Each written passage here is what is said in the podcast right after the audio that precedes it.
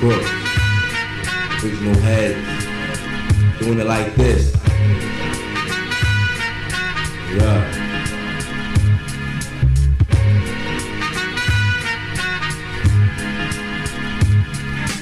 Mo Facts with Adam Curry for March 16th, 2022. This is episode number 78. Ready to go to school? And no, I am. I'm Adam Curry coming to you from the heart of the Texas Hill Country. Time once again to spin the wheel of topics from here to Northern Virginia. Please say hello to my friend on the other end, Mr. Mo Facts. How you doing, Adam? Hey, Mo. It's always a pleasure, my brother. We don't talk enough. We don't talk enough. It's just not enough, you know. It's like uh, every every. Two, I mean, we text and stuff every, but every two weeks, it just doesn't feel like enough. How about you? It's uh, always looking forward to, and um, maybe we have, might have to increase the frequency. Who knows? Yeah. Well, I mean, man, the world has kind of gone crazy right now. I mean, it's just everything is uh, is looking kind of weird. I'm not quite sure where to, you know, what to pay attention to these days. I tr- honestly, I try to pay attention to as little as possible. uh, well, I'll say this: Yeah. As many rabbit holes as possible. So, Right. if I go down one, I'll just go down that one because if you try to consume it all, uh, it's very, very, very uh, troublesome. Yeah, yeah, I get kind of filled up from time to time. It's like, you know what? I'm so happy I'm going to talk with Mo. I'm going to sit back, relax, and let, let me spin this wheel for a second, Mo. I, we'll get right to it. Got to find out what's happening. Round and round it goes. The wheel of topics where it stops, nobody knows. Of course, Mo Facts knows.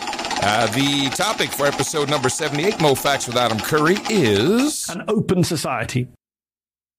Well, the first thing that comes up in my mind is George Soros. That's the first thing when I think of open society. And that's exactly where we're going. okay, there it is. So we want to talk about George Soros. Why we can't talk about him, uh, what he's trying to do, and exactly what you talked about about what's going on in the world today. Um, how he how he and people that think like him. We got to make it clear that he's not the only one, not the boogeyman. Um, but it's people that think like him that want to restructure society. So- yeah, yeah, I would agree, and and certainly now in that part of the world where crap's going down, it's all in that general area where uh, some of these people are from. and that's what we had to look at because uh what we see now and why he is you say he can't you can't talk about him because his past experience and his with a group he's a part of we're seeing something eerily similar similar going on right now so i guess we need to do some background on old george Oh, good. um, yes, let's do some of that. this is um Mehdi Hasan uh, and Emily uh, Tamkin, and they're talking about uh, the right wing boogeyman. Rising crime rates, migrant caravans, sex trafficking rings, critical race theory, gun control, Antifa. According to the right, these are existential threats to the American way of life. And according to many on the right, they're all the fault of one man. George Soros decided to purchase Diego. How much do you think George Soros is involved here in Texas? George Soros funded their opponents to take out Democrats who were prosecuted. Soros money went towards to defund the police movement. affiliates who are getting money from the Soros occupied State Department. George Soros. George Soros. George Soros. Is he aware that his money is being used to destroy America? I wouldn't just say America, I would say the West. Western civilization is his target. That's right. You've probably heard the name George Soros before. He's the Hungarian born American Jewish billionaire who's been the focus of so many far right conspiracy theories in recent years. Theories that often sound like they're ripped from the protocols of the Elders of Zion or Mein Kampf. you know, I've studied so much George Soros, and um, uh, you know, it's it, it it's kind of taken on mythical proportions because there's many people like him who make money the way he does. But what's specific about him is all these smaller little. He, he did just grandiose things to get the money coming in, but it's all this little stuff spread around that you don't really know about until it's too late. That's where he's spending it all. His money's everywhere. Mhm. It's uh, it's institutional. Yeah, that's a good point. That's, institutional is a good way to look at it. um, and he he looks the part. when you actually look at him, he yeah, looks like a he, d- he uh, does have that that evil character uh, look to him, doesn't he? right that he needs to have like a, a cat on his lap, like stroking it. You know what I'm saying? Like, yes, I'm going to take over the world by Tuesday. That kind of thing. Yeah, Um, yeah, exactly. So I think that's why he fits the part. But we have to be clear that he represents a way of thinking, uh, this open way of thinking. Uh, let's just change everything on a dime, and it's uh very jarring, and it's starting to pull society at its seams that you have these two uh totally polar opposite ways of thinking. And people are siding up which that becomes binary and that leads to conflict. It does, But- yeah. out of the conflict and chaos they build build anew Well, so that's, that's, out, of, out of chaos order, right? That's uh, Correct. that's the the elite's uh, slogan. if you can say there are an, an, an elite so uh, Okay. It's it, so what we're going to do is also today is look and see the defense mechanisms used by people like Soros and his ilk. Um, where how was what is rooted in? Because you heard one of the things mentioned in it um, before clip is the elders of Zion, Yep. and um, so we have Senator Franken here, and this is an older clip. He's talking to Jake Tapper, uh, and they're talking about the German whistles. This new two minute ad that the Trump campaign is going to be airing, uh, it, bla- it um, blasts the Washington and global establishment. It uses images of Obama and Clinton, but, but some columnists have noted that there are three other individuals uh, in the ad George Soros, Janet Yellen, Lloyd Blankfein, the financier, the Fed chair, and the chair of Goldman Sachs. And people have pointed out all three of them happen to be Jewish. What was your take when you saw the ad? Well, when I saw the ad, I thought that this was uh, something of a German Shepherd whistle, uh, a dog whistle, uh, to sort of the uh, a certain uh, group in the United States. I, I think I'm Jewish, so maybe I'm I'm sensitive to it, but it clearly had sort of Elders of Zion kind of feel to it, international banking crisis. Uh, uh, plot or conspiracy rather, and uh, and then a number of Jews. Uh, so I, I, think that um, that's it, it does speak to a certain uh, part of his uh, alt right base. The Bannon, I mean Bannon, who's head of Breitbart, is his his uh, chairman. Uh, they traffic in that. Uh, Trump has retweeted a lot of that sort of thing, and I think that it's it's a uh, an appeal to some of the worst elements in our country as a closing argument. And I think that people who aren't sensitive to that or don't know that history may not see that in that, but that's what I, I, immediately uh, saw. And what's always weird to me is that, you know, because of course I've been, uh, and I encourage people calling me a conspiracy therapist, but conspiracy theorist. But most of the stuff that, that the stories that are out there, certainly when it comes to banks and who runs what and who owns what and what they plan to do, they, they're just publicly saying it. It's not like a secret. It's just not really reported anywhere. And but that's the Jedi mind trick right there. Is Mhm. the fact that if you say there's this huge cabal of people, no matter what their ethnicity is, because I think when Sure. you walk into the room of they, Mm-hmm. it's a it's a vast mixture of all of all types Yeah. um of people. And but they're all lizard heart. We we know that for sure. Um Reptilian to the core, brain. everybody. at, at, at, at brain instead of heart. Um, but yeah, they, they think with this set uh set framework of either um uh flight flight or f- fight or flight. Right. That's their mindset, and I we have to remember this that this is their basis. Like, okay, the world's coming to an end.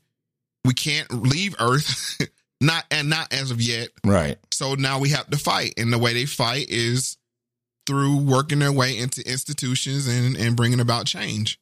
Um. So this, I, I, uh, elders of Zion, have you?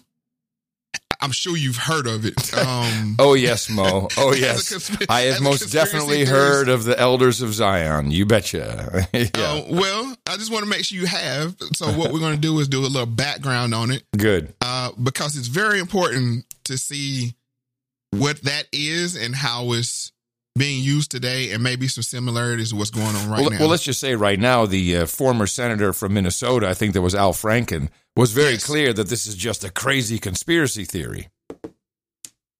Elder, Yes. Elders of Zion. He he. That's the way he said it. He he really made quite clear this Elders of Zion stuff. and so re- let's remember that when you say uh, crazy conspiracy theory, because is he talking about the content of the book or the book itself? Because that's that's we have to separate the two. Yeah, definitely Um, for so- sure. So I guess we can go and get to number four, and then uh, this is Al Jazeera, I believe, um, and see see how they explain the uh, the protocols. The Protocols of the Elders of Zion is the most notorious example of anti Semitic propaganda in modern history. The Protocols is a conspiracy theory that has been discredited repeatedly, but continues to circulate in the garb of truth. Since the first Arabic edition appeared in 1920, the Protocols and other myths of Jewish conspiracy have spread widely in the Arab world. Conspiracy theories may be appealing, but they do a lot of damage, not only to Jews, but also to those trying to deal with the real sources of the problems. So, what is the Protocols of the Elders of Zion? The Protocols purports to document a 200 year old Jewish plot to rule the world. 24 segments, called Protocols, contain fictitious plans of a non existent group of Jewish leaders called the Elders of Zion to corrupt the morals of the world, take control of international markets and the global press, and eventually destroy civilization. So, who wrote the Protocols? No one knows exactly who wrote the work, but it first appeared in Russia as a series of newspaper articles in 1903 and was soon after published as a book. Jews were a vulnerable minority in Russia and had long been a target of hatred and violence. So, it was easy to point an accusatory finger at them without consequence. The Protocols was proven to be fake almost as soon as it was published. A Russian government investigation at the time showed that it was fabricated by the Russian secret police operating in France. Even Tsar Nicholas II, who hated the Jews, recognized that the Protocols was a lie and ordered copies to be confiscated. Hmm. okay. So I mean, is that is that what you? Because I want to. Well, for me, I mean, I've I've read through the the protocols of the elder elders of Zion, so I haven't so much looked at the authenticity of it. Just Right. the words itself is what I what I spend most of my time on. But the reason why I asked is, had you ever have you ever heard of it being a conspiracy? Not a conspiracy theory, but it seemed like it was uh strategic propaganda. Um, Uh, well, well, that's it. Would be positioned as fake, as not true, as a as a hoax story, and there's never really any mainstream dive into the actual words itself. I mean, but in general, if you say if you say protocols of elders of Zion, right away, bam, anti-Semite. What's wrong with you? I'll give you an example of how I see how this worked. Just think about the Trump P tape. Yeah. The fact that they that or the dossier, yes. right? Yes. that was a real thing that was full of fake news. Yeah. It was a real piece of propaganda. I mean, the actual Yes. the creation of it was real. Now, what was in it has never been proven. That I look at this as an old school form of that, Could be. right? Yeah, I mean, yeah. I'm, I'm just saying because we can't prove or disprove. Now No. we all, all people think that there's a group of people that want to control the world. Um, and this is why I had to do the third rail 1st Mhm. because we had to work our way through the minutia to, to get to this point. Because Yeah. this is this is Soros' magic cape. The reason why we had to discuss this is this is his magic cape to say I can surround myself with anything talking about globalism is rebranded as anti-Semitism, anti-Semitism, uh, anti-Semitism, and that's not an equal one to one Oh no, totally not. uh because because this thing we say oh China's trying to take over the world. Look look what they did with uh Saudi Arabia with the oil, right? nobody bats an eye. like, okay. right. But when you say it's a globalist cabal, that translates into the way people hear it as it's a Jewish conspiracy. Right. And this is how he's been able to hide, or this is why people are even scared to broach the conversation about him and what he's doing. Yeah, and because people, like people don't want to be labeled a conspiracy theorist or an anti-Semite. That's it's very it's powerful both ways. That's As, what I'm saying, as a like- dossier and as as an anti-dossier. I mean, it, it's very. It, in fact, it's just as polarizing as the the the Russia dossier. I guess you're right. Only that So was one why- person and and Russia, and this is uh, Jews, which is Both probably a bigger group. Yeah, that too. Yeah, interesting. Good point. So I just want to make sure we, how we look at this. We're looking at it as one, it could be fake but still be effective. Yeah. Because look how the, I mean, I just a little foreshadowing here. Look how that dossier uh, set the tone for the anti-Russian hate we're seeing right now. Which is crazy. It's crazy. But we, we we've done it for six, what, five years now. That it's the Russians. It's the Russians. It was never. Well, what, what's in, see yes, yeah. yes, Mo, but it's interesting because it's become faceless. All right, there's only one face. It's Putin, and there's no other face. There's no Russian people. I mean, even I'm amazed when I look at a YouTube video of a Russian couple showing a Russian supermarket, kind of like a Kmart, you know, or Mm-hmm. a Walmart type deal, and it's so normal, and the gas stations look normal, and it's not. You know, we have so little context about those people's lives. I don't think anyone really hates Russian people. It's just the general the Russians, which is even worse.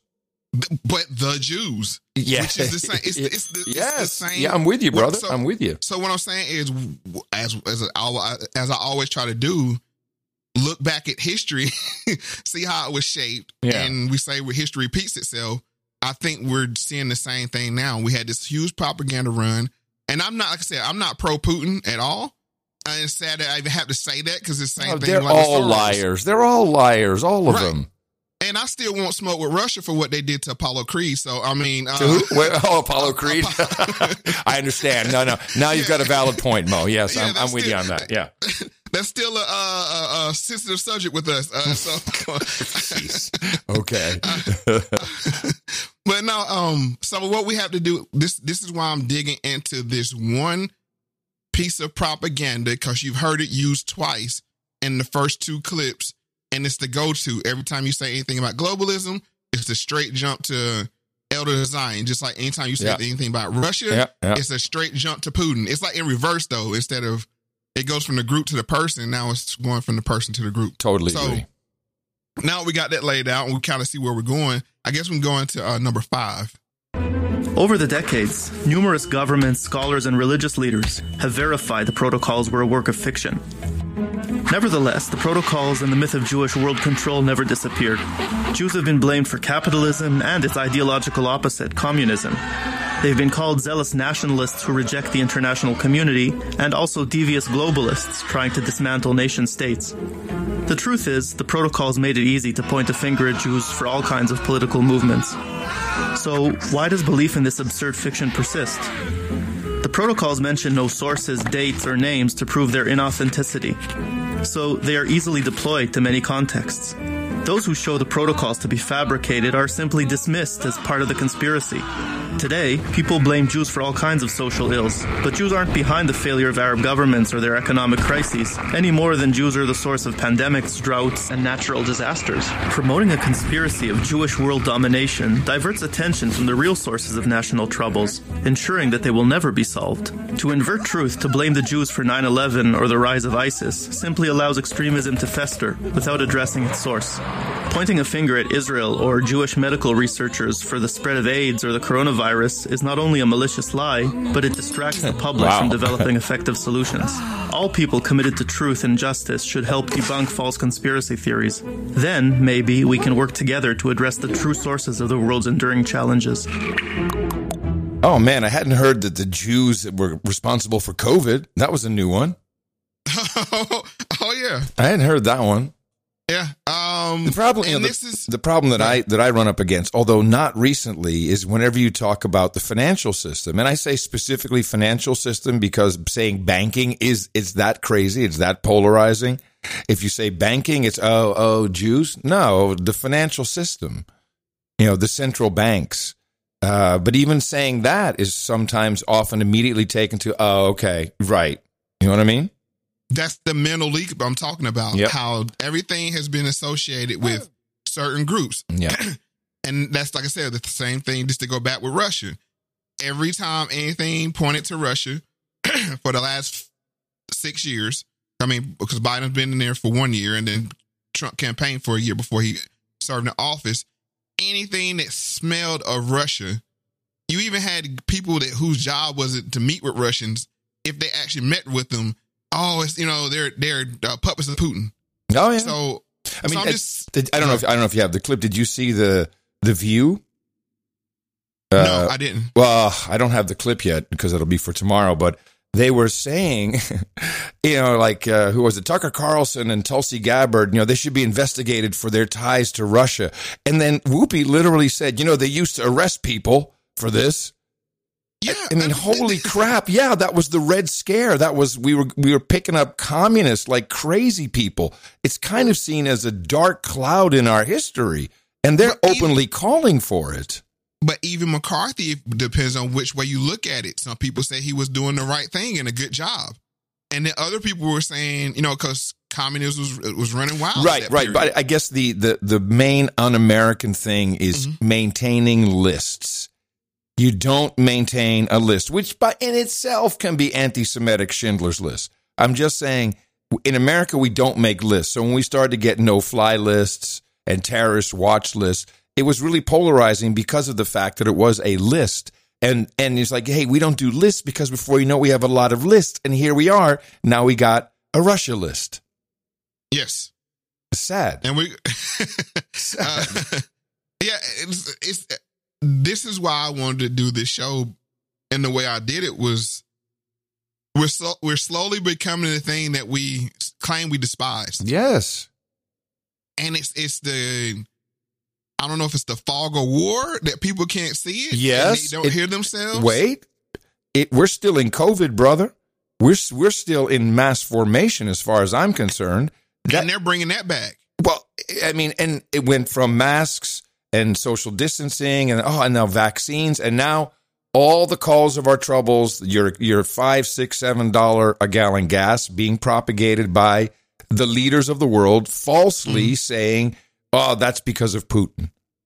So they're using, they're abusing this for all kinds of stuff, including political here in the United States, because you know Donald Trump is clearly a Russian agent. So you know this is what you get. You can't have him in uh, in 2024. It's disgusting. And that's why I started to show off when you asked me about like everything that's going on. If you're gonna pay attention to th- something, pay attention to one thing at a time.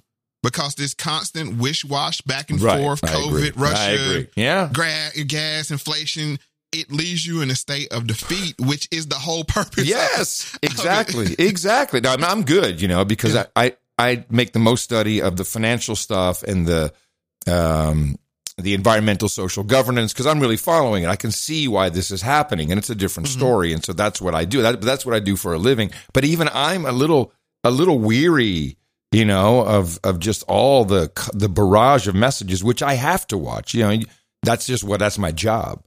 Thank that's what- God for the holy herb, brother. And that's what Yuri talked about, right? exactly right. Um, and that's what uh Yuri talked about. Uh, business, business. I can't never get his last name right. Business, business off. I believe how you pronounce it, but Who is this? the Russian a, uh, a um, oh yes, Yuri, uh, the former KGB. Yuri, yeah, um, yeah, I forget his last. Biznov, Biznov, or something I'll, like that. I'll look it Uh, up. Yeah, yeah, yeah, yeah. But but that's what he was talking about. One, they they ratchet up one thing while they release the pressure off another thing. So they and up and and he said, and and we start by corrupting everybody in school. correct. Yeah, Yuri Bezmenov. Bezmenov. Be- uh, I can't even say it. Bezmenov. Uh, yeah, there we go. Bezmenov. Mhm. Thank you. Um, a lot of real estate on this, lot, lot of real estate on his face. Uh, yes, indeed. around. Um, but that's the whole thing is that I just want to point to people just to prepare them. COVID is COVID is on the rise. They're about to crank that back up, so they'll dial back Putin. And with uh COVID, it's now. Oh, you saw Obama had it, right? So Mm-hmm. It, you know, and it's pushing. I caught it, but thanks to the vaccine, Yeah, uh, I live. I catch it. live. I live. it's- I live. Thanks to the vaccine, I live. That's it. You're right. That's and all you already say. pushing. They're saying the fourth shot. We need the fourth shot. Yep. So I'm just letting people be aware of. Just be careful how you consume news, uh, because it can be very defeating. So, uh, in that vein, the protocols of the elders of Zion was seems to be a fictitious. Okay, let me explain how I want to say this. The way it was created, or it's a manufactured document. Let me say it like that. Another manufactured document was the Willie Lynch letter that we discussed before on uh, a previous show. Oh my goodness. Yes, yes, yes, yes. I remember Yes. this. So what I want to do is this is uh Almas J.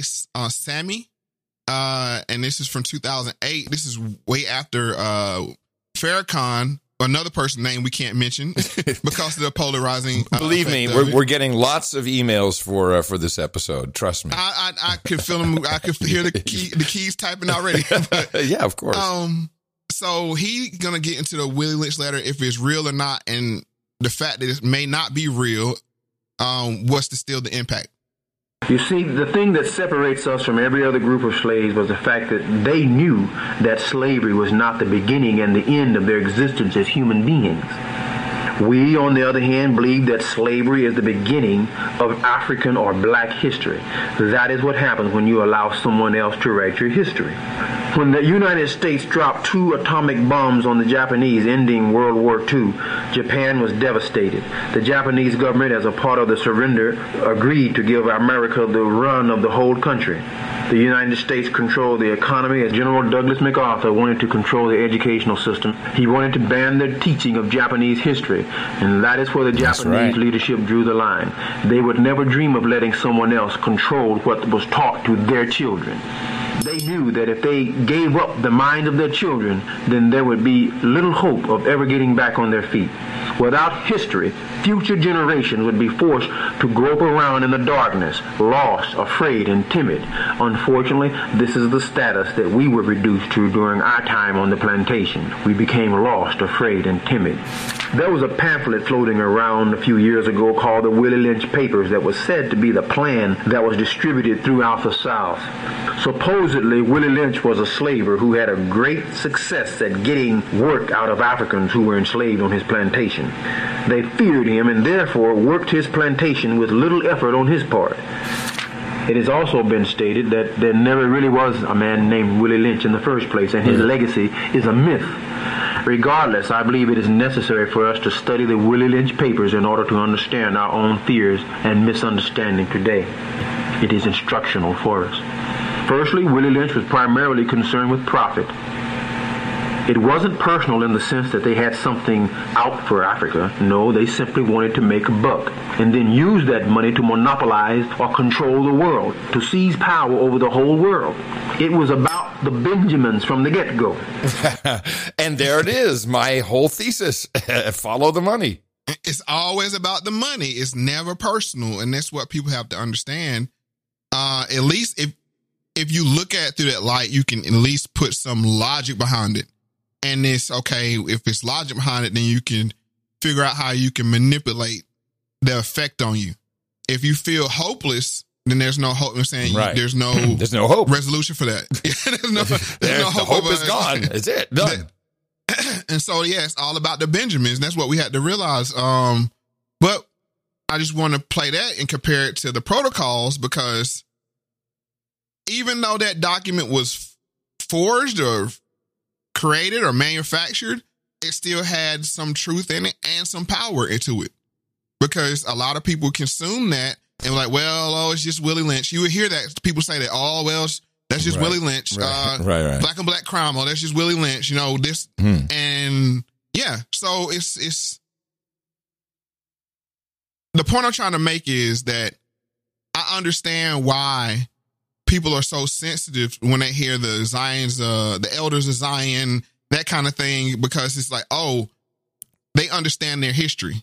So they're like, no, we're not going down that road ever again. So they come out and attack it. And like I said, I think people like Soros and the people that shape his media narrative know that's a good hiding place for him. It Um, works. It's yeah, of course. It's a dynamite. The hiding place is a good good descriptor.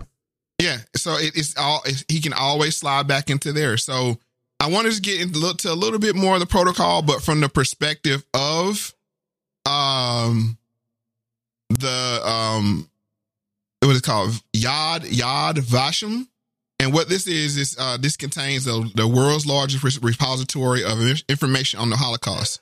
Uh, it's the excuse me, is the leading is the leader in Holocaust education, uh, uh, research and documentation. So this is a good source from, you know, the Jewish side for uh, for their understanding, because the other side was from Al Jazeera, which I could- felt kind of Yeah, it- weird. It, was interesting because I was like, okay, what kind of? They'll probably be all in on it, and they weren't, which was interesting to hear from Al Jazeera.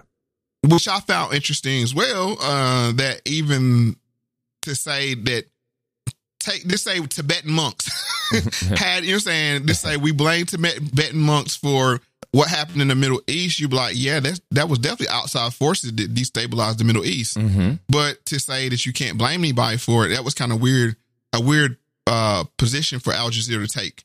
So I just want to point that out. But here is from the uh, from the Jewish point of view, uh, how they view the protocols. A major legacy of the late 19th century Russian anti Semitism was the fabricated text known as the Protocols of the Elders of Zion. The work originated in circles of the Russian secret police, based on materials borrowed from earlier conspiratorial anti Jewish writings and theories. Originally published in the early 20th century under the title Antichrist, the protocols disseminated, eventually becoming one of the most widely distributed anti Semitic publications of modern times. The conspiratorial content presented in the publication serves to explain its attractiveness to anti Semitic ideologues, parties, and movements. So the Tsarist secret police put together this document that basically um, chronicled the meetings, the alleged meetings that took place over time in Prague at the site of the Jewish cemetery by Jewish elders who came together to discuss ways in which they could rule the world, in which Jews could rule the world. So, um, every single movement in history, um, every single event in history can be that way attributed to the Jews. The Jews have a scheme, have a ploy to rule over the world. And they, you know, so that the French Revolution, according to these protocols, was, um, you know, was orchestrated by the Jews. Socialism, invented by the Jews. Capitalism, every single event. Wow, I'm learning so much about our friends. They get blamed for everything. I mean, I get it. I was thinking about this as, as I'm listening to that. I'm thinking, you know, often when people want to call out an individual, they'll use whatever generalization they can. Right. You know what I mean? It's like you A stereotype. stereotype, of course. You Yeah. can come up with all kinds of stereotypes about me if you want to single me out for something. Um, and it happens with blacks, with browns, with Mexicans, and you know, and there's all kinds of stereotypes. Um, but this one in particular is always like, oh, stop. And the other one's kind of, I mean, there's even stereotypes about podcasters now. You know what I mean? It's like, and to single one person out, they'll take, they'll, they'll say, oh, all podcasters are this and therefore. Well, that's what they that's that's how they try to identify us as uh horse pace eating Exactly. uh, yes. Yes. tinfoil hat wearing people That's by right. That's right. by creating the archetype of one podcaster Yes, yes. demonizing him and that and, and the same thing with Putin. Yeah. Taking one Russian, taking one leader and saying across all people. Yeah. So what I'm just saying is we we have to look at the past and see how this information was manufactured in Russia by the Tsar's police and disseminated across the world. This is like the this is like the OG meme. yes, it is. So it's, it just keeps on going, and you got to think that was like 1920 or, or even earlier. Uh, we're talking about 100 years now, Mm-hmm. and it's and this thing is still manipulating people one way or the other, either to be hypersensitive to certain things, Yes, or it- to it's a good one, A and- group of people for everything. It's a good one, and they wrote a cool book to go with it. I mean, you know, the the the Steele dossier will be with us for centuries as well. I'm sure. it- it's it's I I think people really need to need to really realize take a step back and see how you've been conditioned to hate people that you don't even know halfway around the world. Thank you so much for bringing this up, Mo. This is this is the most troubling thing for me, and I approach it from a different angle. Mm-hmm.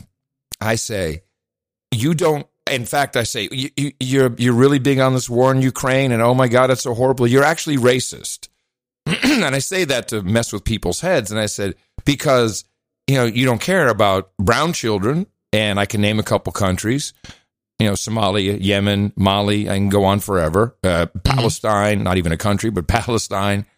Um, and and if, and then I would say right after that, but of course you're not a racist, is because you haven't been programmed.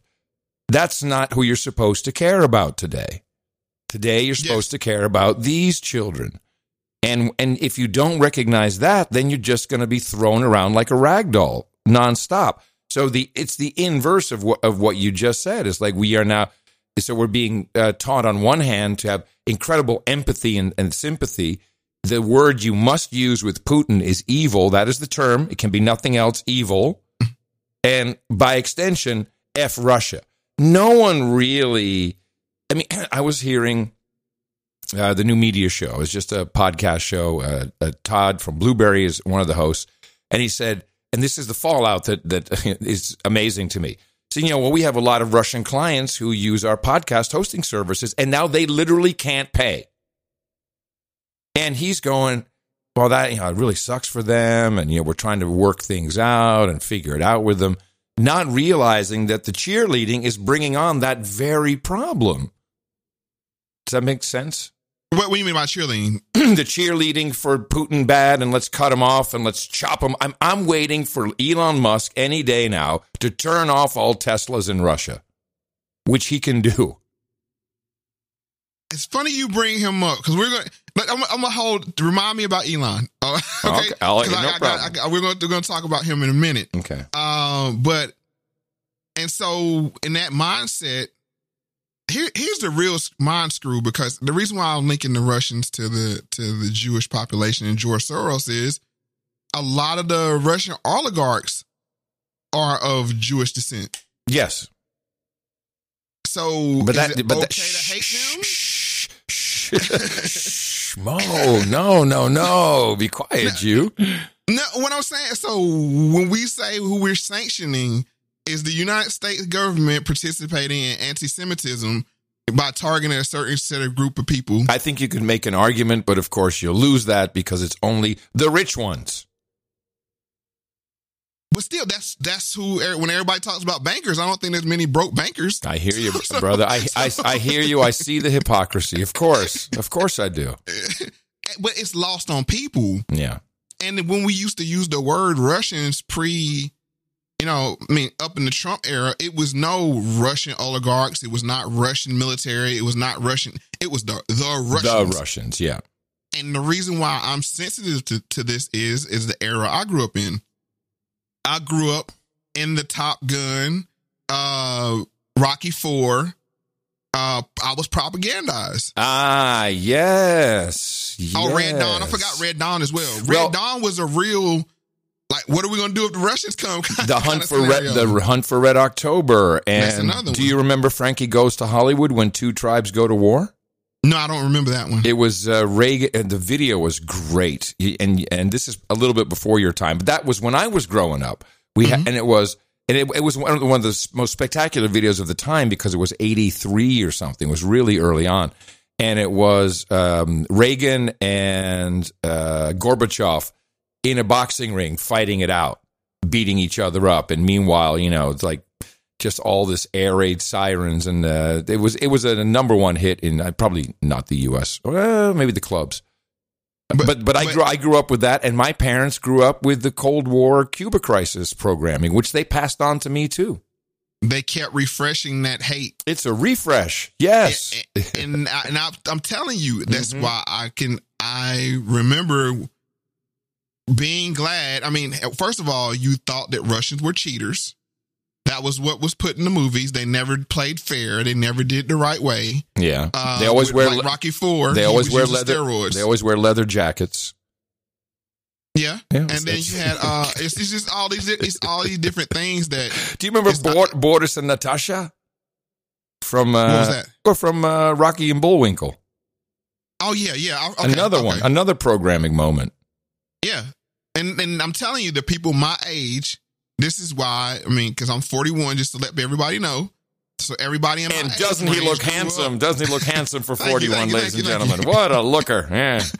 Uh, so yeah, it, this this is what they're going through when they hear Russian. They hear Rocky Four, Drago, uh, Top Gun, uh, and the list goes on. Red, uh, um, Hunt for Red October. Yeah. no, uh, um, uh, no, Red Dawn. Oh, Red Dawn. Yes.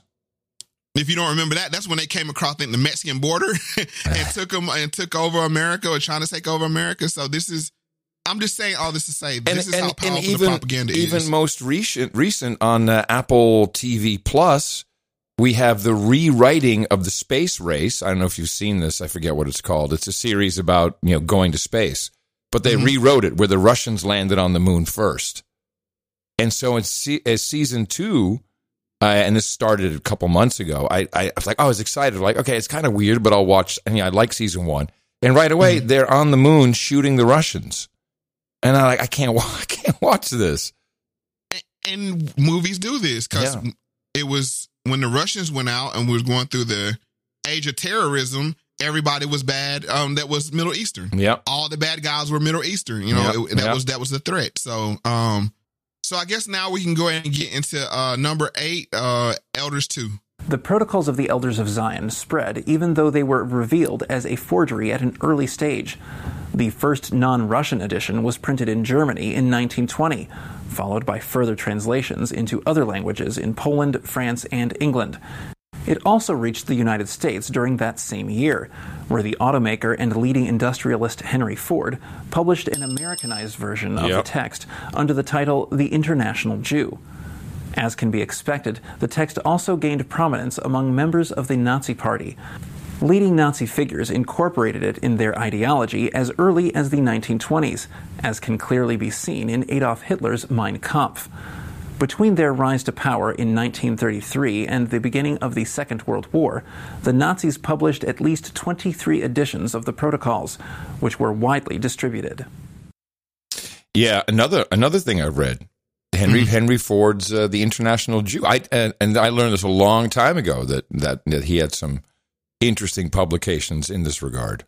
Can, can I ask one question? Why didn't he get the cancel cannon? I find that I mean, was Ford just too big to fail, too big to cancel? I think it was. Um, yeah, maybe he was too big to cancel, and maybe a lot of people agreed with him back then. No, I'm talking about even nobody calls for. You mean Ford even now, like a. Ford F one fifty? Yeah, I mean, we, th- we need to get it. cha- We if we're being equal. it is a cancelable moment. I'm. I agree with you. I mean, it, all things being equal, yes. do do we need to get the cancel cannon out for uh for, for Uh, Henry Ford? Because if you can get the Washington Monument, I don't see the F one fifty being untouchable. You know, this is a very good point, Mo. Hmm. And this is what I want to ask you while you grab Well, the well, hold on. cannon. You want you want to you want to spray the cannon right now? Please, just, Okay. just go ahead and get him. Goodbye, F one fifty. Is it the uh is it the um is Ford Foundation linked to Henry Ford? I, I, I don't know. Yes, yes, know you- yes, yes. The answer is so yes. is this is is this his, his atonement for is this the the the Ford atonement for uh his transgressions? I, Well, have, the- I, I don't have well, the answer you to know, this question. I'm asking you right. 'cause I know you. No, but I'll say the the uh, the way you win in America is not through belonging to a group or anything or being voted to office. The way you win in America is having the most money. And when you have money, you have power. And when you have power, people shut up. we just said that about the without the uh it starts with the Benjamin. So that's I think Yeah. everybody gets to that point and understand they like you said, it leads to the money. Everything Always. leads to the money and uh that's how they manipulate these people. Dude, so I mean, just as, as a quick aside, you know, we've talked Uh-huh. about the Federal Reserve. to this day, we do not actually know publicly who, which banks or families own the Federal Reserve. We don't know this. does, Adam. The, the government owns. it. No, I'm just Yes, saying. yeah, and they own That- That's what FedEx. people think. It's, Yeah. right. and I learned the other day the Federal uh, Deposit Insurance (FDIC) is is just like the Federal Reserve. It's not. It's not even a part of the government. I did not know that. I didn't know it either. Well, it's the Federal Deposit Insurance Corporation, so that would have given us a clue. Now that I think about it, of course, we only know it by the acronym FDIC. Now, you they the the the the president or the chair is appointed, I think, also for FDIC by Congress by the Senate, as approved by Senate. Um, but the organization functions the same way. I mean, it's it's fuzzy. It's really fuzzy. it's fuzzy shit. And that's where they hide in the fuzz. They they hide in the, you know. Hiding in the fuzz. Nice. I like that one. So um, now we can talk Musk. Is Okay. Musk the new Henry Ford? Because you see they what they tried to do with him. They're trying to link him in with the alt right, uh, that with the Hitler Hitler meme, these kind Hmm. of things. Are, are they are they trying to position him as the new Henry Ford? It's funny that you said it's funny that you said that he would pull the plugs in Tesla, but I, I agree, but I think for a different reason. Well, to I- not let this stick to him.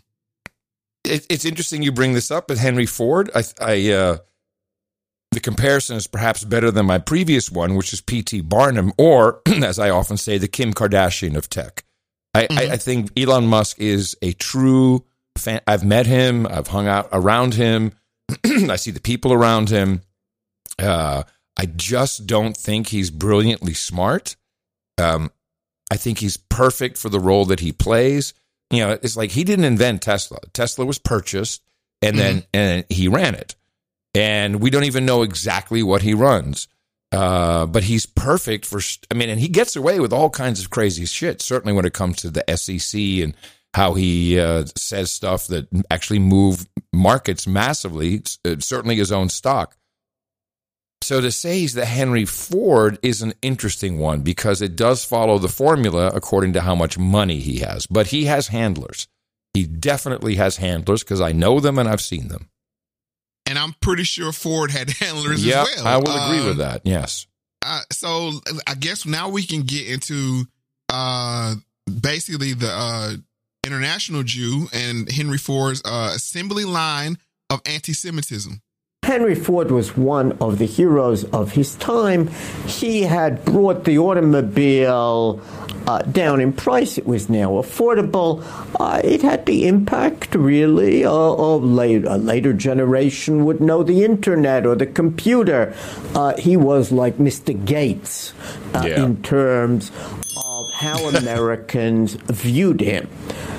So when Henry Ford, the great hero, uh, becomes persuaded that the Jew is the world's foremost problem, that was indeed an issue uh, that had an enormous impact on Jewish life. Moreover, every Ford dealer would distribute Henry Ford's newspaper, known as the Dearborn Independent. Right. And for 91 straight issues, the Dearborn Independent targeted Jews, the world's foremost problem, as he said. And then Henry Ford um, uh, repackaged those articles into a series of volumes uh, entitled The International Jew. These books were sent free to every library in America and were very widely distributed. Well, now all of a sudden this clip makes me reevaluate. I like the Bill Gates comparison a lot. No, of course, there's there's no um, note of anti-Semitism there per se, but to say that Microsoft Windows was the Ford uh, is the Ford of, of of the computer era of of a new uh, a new age. Yeah, I like that comparison. And Gates is evil just in different ways. and and he's uh, a figure that when you say something about him, it it, it polarizes people in the same Yeah, way. yeah, but the yeah. reason why I'm saying what Henry Ford is and, and Elon Musk, hmm if Elon Musk can get that price of a Tesla down to where it's affordable, um, he could easily be Henry Ford. But I, I'm I'm making the bigger point that that one, Elon Musk has put himself in a weird position as far as some of the takes that he make Mhm. that he that he's known for. Yeah. Even to the point where um, what's the guy's name? It just slipped my mind. Um, the fast talker, uh, conservative. Ben Uh, Shapiro. Thank you. Thank you. I had it right on the tip of my tongue. Yes. He even had to come out and kind of um What exactly did Kate- Elon do that that, that he got him into? a Hitler he posted a Hitler meme. uh you, and that's all I had to say. I don't even have to tell you the context anything. Anytime you're painting posting a Hitler meme that's not pointed towards conservatives, it's, it's it just just don't do it. You know, if you call them conservatives uh, uh, Nazis, that's fine. But if you call anybody else Nazis, that's a problem. Uh, we saw this with uh, even Michael Eric Dyson when he said that Clarence Thomas was like the the Jews that helped. The, wait a minute, the, wait a minute, uh, wait a minute, wait a minute. So he posted a picture of Hitler with the caption "Stop comparing me to Justin Trudeau." Yes. I'm sorry. Oh, he says now you see. and but but no, here's the problem. That part was funny, but the second part is I had a budget. That's kind of that's kind of sick. Yeah. Wow. Wow. Mhm.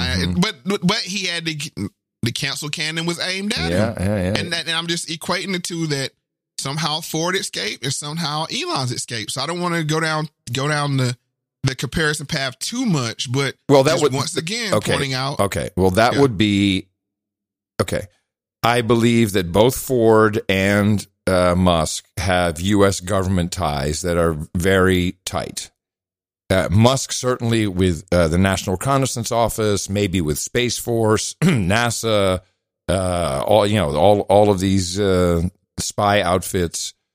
they got to be nice to Elon. I think so, and I, and Henry Ford, of course, had many government involvements, certainly in the war machine. So yeah, I mean that that makes sense. Follow the money once again. Cause the Russians are talking about not giving us a ride home from the space. So I love that. nice I love that. Yeah. Hey man, yeah, you can hitchhike uh, hike your own way way back. We're not taking you. We're not dragging your ass home. So let's go ahead and get to the second part about Henry Ford. So, never before in America had we seen anti Semitism at a mass level. There had been earlier anti Jewish pamphlets, but they were considered fringe elements. Suddenly, anti Semitism was being dispersed by one of the wealthiest, best known uh, people in America, and he was legitimating anti Semitism.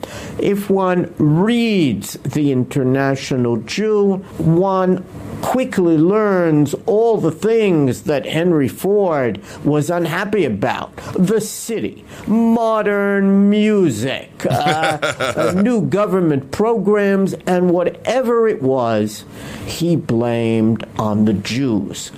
Um, no question that Henry Ford was influenced by the protocols of the elders of Zion, what the great anti Semitic forgery. But while the protocols are a boring book without real life in them, uh, the International Jew, written by uh, journalists uh, with great skill, really captured the national imagination because they took all the things that people were concerned about and didn't like and blamed them all on Jews. And in many cases, Henry Ford would name a particular Jew. Uh, whom he considered responsible. You know, I just recalling some of the research because it's been over a decade since I really looked at Henry Ford. I rec- in the around the time of Operation Paperclip, when we brought a whole slew of Germans over, uh, Nazis, uh, including uh, Wernher von Braun, who of course famously uh, started, you know, ran the Apollo program. at that time there was a true Nazi party in the U.S., and I think Ford was associated with them, or certainly uh, contributed campaign finance. So it would make sense that if he was in that group already, who in effect told the people the Jews are responsible for all your malaise and we need to get rid of them. I'm paraphrasing. I'm shortening up the whole issue.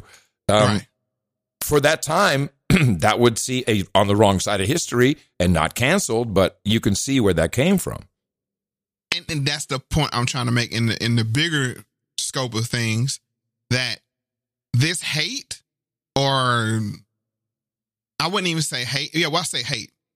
It was accepted on the mainstream level. You would have marches, Nazi marches, at Madison Square Garden. I mean, you could pick up a copy of Ford's newspaper at every Ford dealership for 91 episodes. I mean, 91 uh, issues. So, and then, like you said, he took the uh, the protocols and punched it up with great uh, journalists. So, I'm, I'm sorry. this this- so yes. I'm sorry. This was so. This was actually before that. Yes. Before before he, um, he even had uh, had. I think the Germans were delighted. Well, we, know that there was a lot of American business. hello, IBM, Browns. IBM. Hello, Browns. yeah, who were doing business with the Nazis. I mean, this is a dark page in our history, but we can't deny that it happened. And now uh, we have to look at it through the lens to say when people hear Soros and it's equated to the protocols, then it's equated to Henry Ford, then it's equated to the normalization of hate. Okay, I'm with you there. Now, I, I have issues with what he's doing with his money, but yeah, and I think a lot of people do. But the the the shield is always the anti-Semitism hate, whether it exists or not. Correct. And that's what we have to work our way through to seek first to understand, then to be understood how what we're saying is received. Mm-hmm. And it's like, oh, Soros, brain fry out. Right. Uh, you know, I, I can't hear anything else. You're Anti-Semitism, anti-Semitic. right? Yeah, yeah, okay, good. And and are we going to figure this one out? Yeah. So now we're going to go back. Please, Mel, can we figure this one out for today? I, I'd like to know how to do it. So now we got to not had to lay all of this out. So now we can go back and listen to Mehdi Hasan and I forget her name. Uh, where's her name at? Emily uh Tamkin. We have to listen to her conversation now through the lens of what we've just explored. In just the past few weeks, Rudy Giuliani and Texas Attorney General Ken Paxton have blamed Soros funded DAs for higher crime rates. And disgraced former General Mike Flynn said Soros caused COVID to control the world. He caused COVID. That's what he said. Soros has also been scapegoated by many strong arm world leaders from President Erdogan of Turkey to Prime Minister Orban of Hungary to, yes, Donald J. Trump here in the US. But the worst offender is not a dictator or a tinfoil hat wearing blogger. It's the most watched primetime cable news host.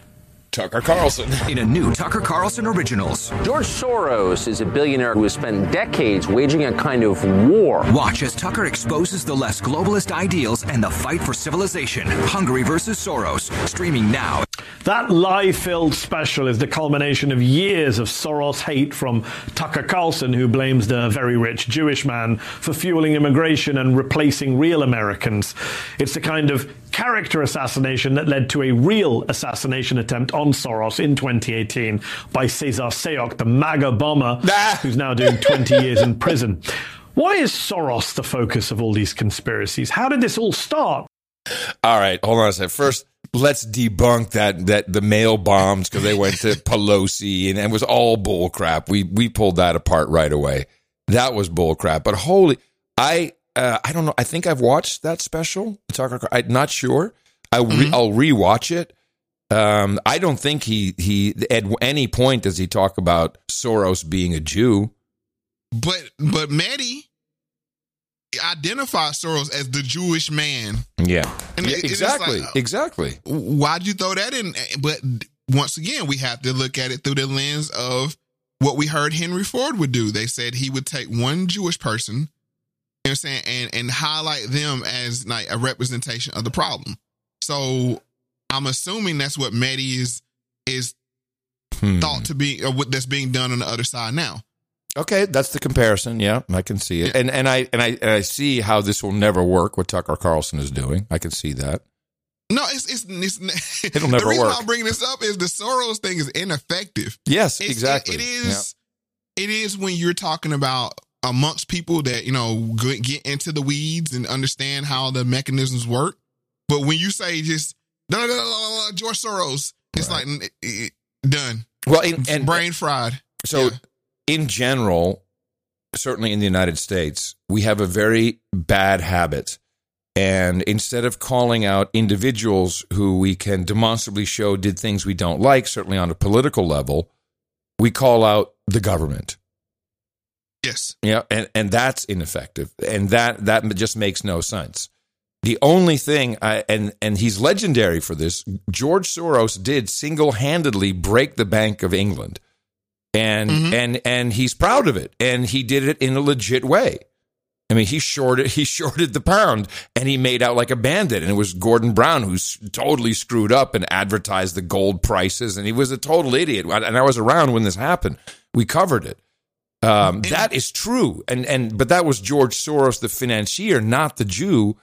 Um, but somehow, you know, well, okay, I understand what you're saying, but all Now, the all the other the stuff. goes, it, it goes right back into So, the. it's but I, but I will never say, why that's not true. so in Austin, we have a a George Soros finance Mm. district attorney. I go after the district attorney, and because I know that it's I know that it's ineffective. But the amount of people who only will say Soros did it, Soros, did, and we would do it ourselves, the Soros sisters, you know, because we're we're in the weeds and that's our our language and we understand what we're talking about. But uh, yes, ineffective completely because exactly what you're pointing out. and this is the only way you can get to the root of the problem is if you talk it out. But a lot of people just like to throw these blanket statements out there, like, and this is something where I think we're pretty good at with Black Lives Matter. Early on, we distinguish Yeah. Black Lives Matter from Black Lives Matter Inc. Very effective because when I do that, people go, "Oh yeah, Yeah, because if you just say Black Lives Matter, it's like, oh, you hate black people. You know saying? yeah, that's that's that's how it's received. It's like, no, no, no. It's a, there's a structural, and that's why I use the term institutionalized. His money is institution. Mhm. It's, an- it's an institution, and it's it's it's it's, it's a well built structure. So if you want to talk about this, there's a way you could talk about it, and we're going to do this later in the show. Of course, I expect no less. Is identify the structure. So w- two things I'm trying to do here. One, point to people that's trying to educate people on what's going on. If you're going to do it, you can't do it in a passing tweet or text message or whatever. You have to sit down to a table like me and you do, have a conversation about it, or just don't broach the subject if it's, you don't have the time to actually get into the weeds of it. Yeah, we used to be a society where we wouldn't uh, publicly argue about politics and religion. it was so much better back then. I don't know. I, I don't, we were repressed. We were repressed. We'd go home Exactly, and say, "That guy's right. a dick. that guy's a Right. dick." I, or we'd say, "I like. I don't like his politics, but I like him." There was a lot of that too. Right. But I just think when we don't talk about it, it lets this kind of thing fester. So when you when you talk when, about it, so when, so when you've had a society that has not been talking about things mm-hmm. for generations that's how I was also raised. Don't yeah just don't don't argue about politics and and uh, and religion. And then when you get these networks of which you have many and the social network is the one I'm talking about when everybody can start saying what they really think without publishing who they are yeah then the ugly came out.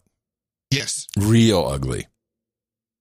And then people are naturally extremists, so they go to one extreme or the other, where everybody is either um binary as you say or- or- binary or- binary Yeah, binary. binary. Yeah, yeah yeah. So let's go ahead and get into the second part. I mean, excuse me, part three of Mehdi's show. Well, as journalist Emily Tamkin writes in her new book, The Influence of Soros Politics, Power, and the Struggle for an Open Society, George Soros is a powerful man. After surviving the Holocaust, he pioneered hedge funds and became the world's most famous currency trader. In 1992, he made more than a billion dollars in a month by betting against the British pound, a bet that broke the Bank of England. And Soros, now in his 90s, has spent billions of his own wealth to foster what he calls an open society, including in America. Millions millions of dollars to Democratic candidates and progressive causes. Just last week, his Open Society foundations gave $150,000 each to more than a dozen black social justice activists to continue their civil rights work. As Tamkin writes, quote, Soros may not wield his influence to destroy nations and smuggle in caravans, but he has still done quite a lot. And I'll add to that, I truly Mm-hmm. believe he does all this to make money. It's his system. That's how he did it in England, and this is how he's doing it to America. And it's his dream, and I think it may be stated his dream would to be really bring America to its knees financially. To open it up, they want an open. Open society. Society. Yeah, They well, glo- exactly yes, globalist. It's again not a conspiracy theory. He's really open about it. But when you say open society and you say globalist, then y'all say globalist, say international, international Jew. Now I'm right back to you hating like uh, Henry Ford. Don't do that to me, Mo. That's not fair. No, I'm just I know it's not fair, but that's this is what these people do, and it's like, hold on. So it's like, oh, now I but you have to uh operate on their terms. I mean, this is when they have the like you said, it's about the money. And I'm not even gonna go into saying to, you know, the social credit score and these things it, Mhm. it's gonna um That's, that's on the way. Yes, that's Right. coming. Uh, so, but that, like you said, uh, going back to uh, the Willie Lynch clip, the speaker there was saying it's all about even slavery was about the money. Uh, and when you take it in that sense, it's like okay, now I can at least understand it. Uh, and once I understand, like I said, I can combat it. So, um, let's go ahead and get into part four.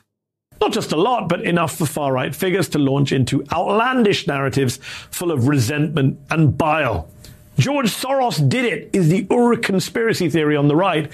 The idea that immigrants and criminals and Marxists are everywhere trying to tear it all down and controlled at all times by one man, by one very rich Jewish man. This is the basis for almost every white grievance that you see in American politics and abroad today. It's deluded, it's dangerous, but can it be stopped? Joining me now is Emily Tamkin. She's a senior editor at the New Statesman magazine and author of The Influence of Soros Politics, Power, and the Struggle for an Open Society. Emily, thanks for coming on the show this evening. The Soros conspiracies are out of control right now, but they're not new and they're not fringe. Uh, have a listen to then President of the United States, Donald Trump, in 2018, discussing the infamous migrant caravan heading for the U.S. southern border.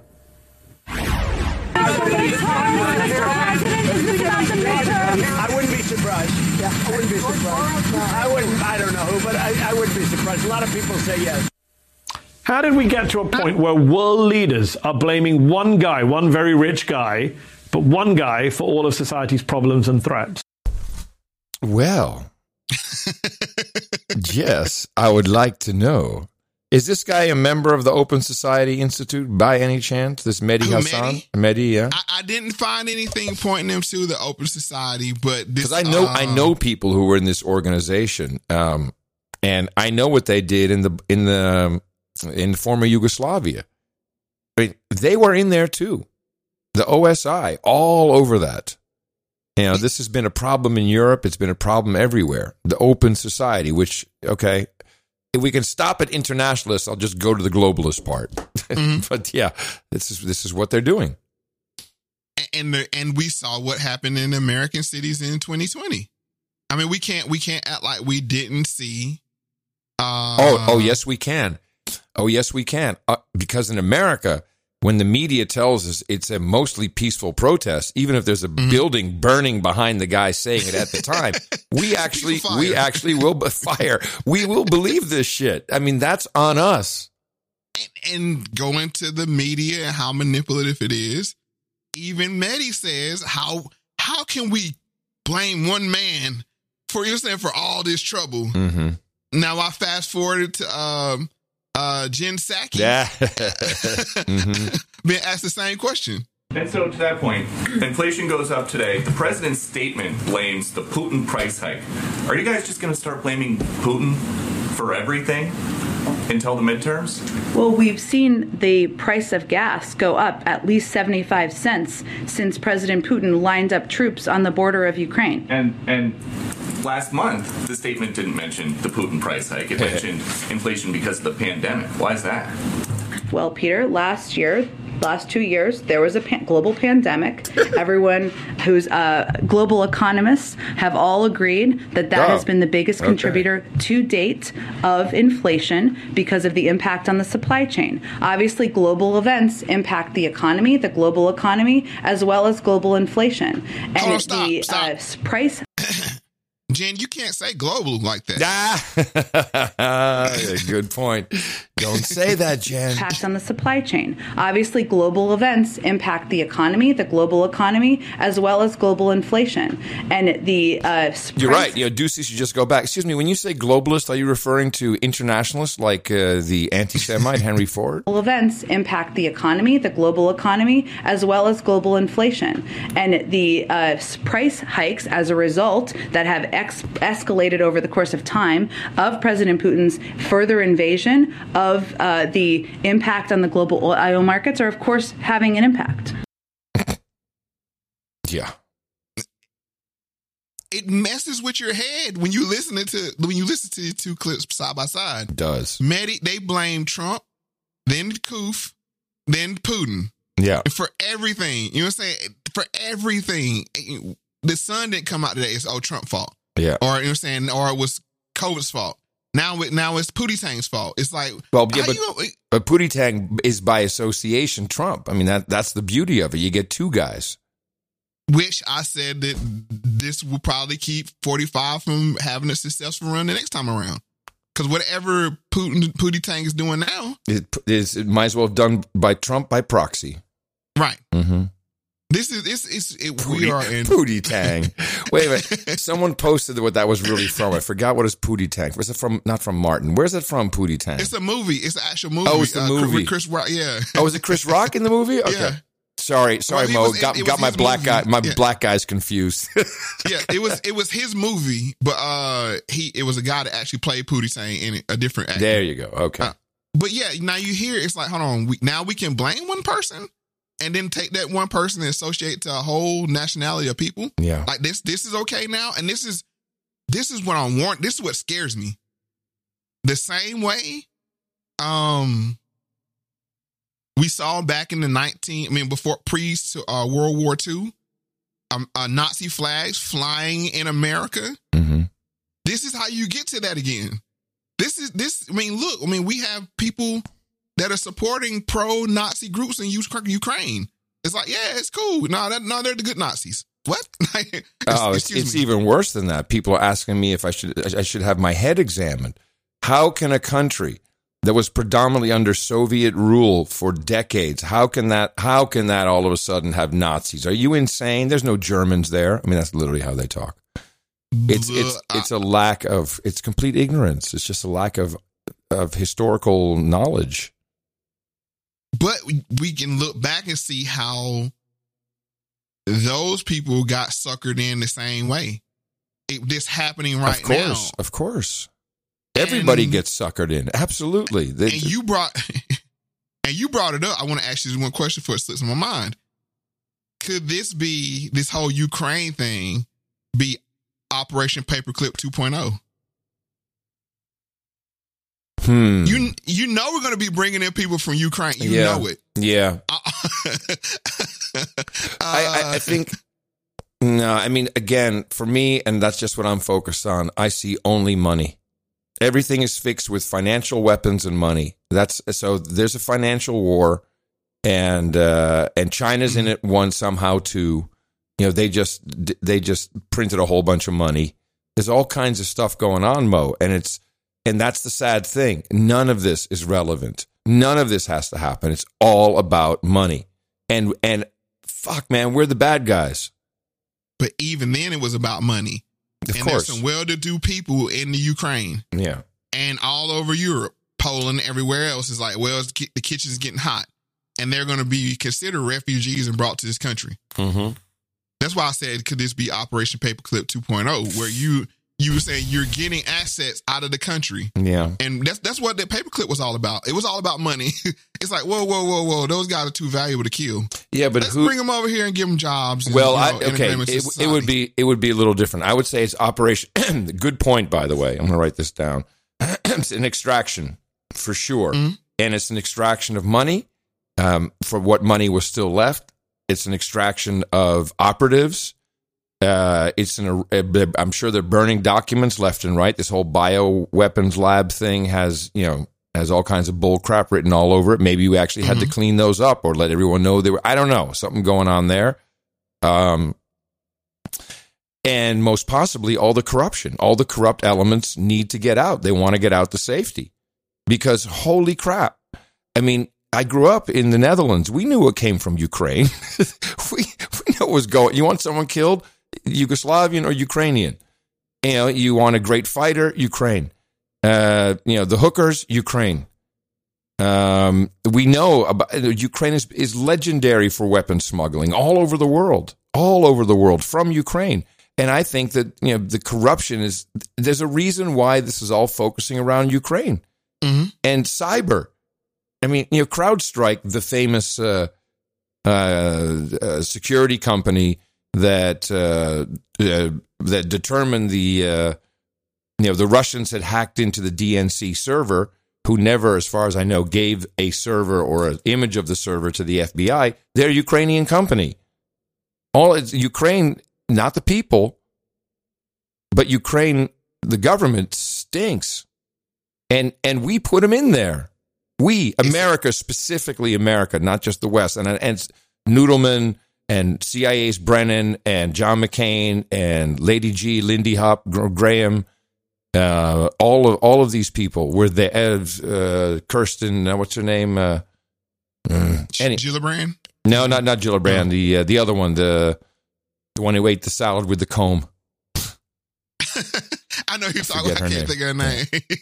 she was there and they were all and they were talking to the neo-nazis there's photo- photographic evidence so you know there's a lot going on hello, hello. It's, it's like Hmm. it- it- it's just that, and it's money based because if you the, the- the looks at it, biden crime valuable- family need i say more the biden crime family if you're valuable, more valuable alive than dead, then we got a place for you. Come on over. We'll give you some new papers, pick up a new life, and you can work in our labs. yeah although you know we, we leave our own people to die in afghanistan so i don't these must be must have been pretty valuable people Like you said, it all goes back to money, and that's that's the that's the sad part about it. That or reputation Uh, perhaps yeah. reputation would be one too so a lot of Yep. reputations could be ruined it's easier So, it's easier uh, than killing you know your operatives they might be useful just kill some civilians it's much easier much easier. And then now we're seeing, even now, you don't even need, it's what, like we go back to the Jussie Smollett conversation for a minute. You don't even need bodies anymore. I mean, and, or as many. It's like uh, with the news and way it works and how social media works. I mean, you could, they, they've, uh, you seen the one guy in the body bag moving. well, that was that was a little bit of falsified video because that was a protest where they're protesting playing dead, and it was Of put course. it was put behind a video of a reporter in a mask with a different voice. I mean, that was that was amateur. I guess my I guess my point is this: you can put this information out here here and can be used any way you want. They don't Yeah. actually need dead bodies anymore. You're right. The image, the imagery, and you know, what I'm saying that kind of thing. Is It's embedded in our minds. powerful. It, it can be triggered with words. You can trigger the imagery totally. Mhm. Hey, uh, Uh, do, do we need to follow up on on Jussie at all? I mean, with his uh, I, I I'm not suicidal. I think w- once again, I think they're gonna. I'll say this: I got to be careful with Jesse because I see him becoming the scapegoat, just like Epstein was the scapegoat. It's like He oh, used he used put, Epstein reference, you know, with his uh, suicide business. Mhm. We could put everything on Jesse. We could put everything on uh, Epstein. So he's af- he's afraid of his own, he's afraid of his own people. Yeah, of course. I mean, who else you who else would he be afraid of? Holy I mean, crap! Maybe his own family even Hey, could be. I, I, I've seen crazy thing happen. Like I said, I don't think I don't. I think he's more valuable alive than dead right now Mhm. because he's the easy scapegoat to say, oh, okay, all the ridiculous stuff they can point to him and say, oh yeah, Jesse. Oh, he's the and it's the same thing with Soros. He's he's whoever the black he's the black Pootie Tang. He's the black Pootie Tang. Right, right. Damn. Uh, so Yeah, so I don't think he. I think he's safer right now, but I think that was out of uh Self preservation. Yeah. Yeah, like to say, hey, hey, hey, now, you know, just make sure they don't kill me, you know, uh, because we've seen it get ugly. And not, even with Epstein, I don't even think. I mean, that's just another story for another day. But I think that was more of an distraction than a than a Yeah. killing anyway. I, because I- it's I just know. I know.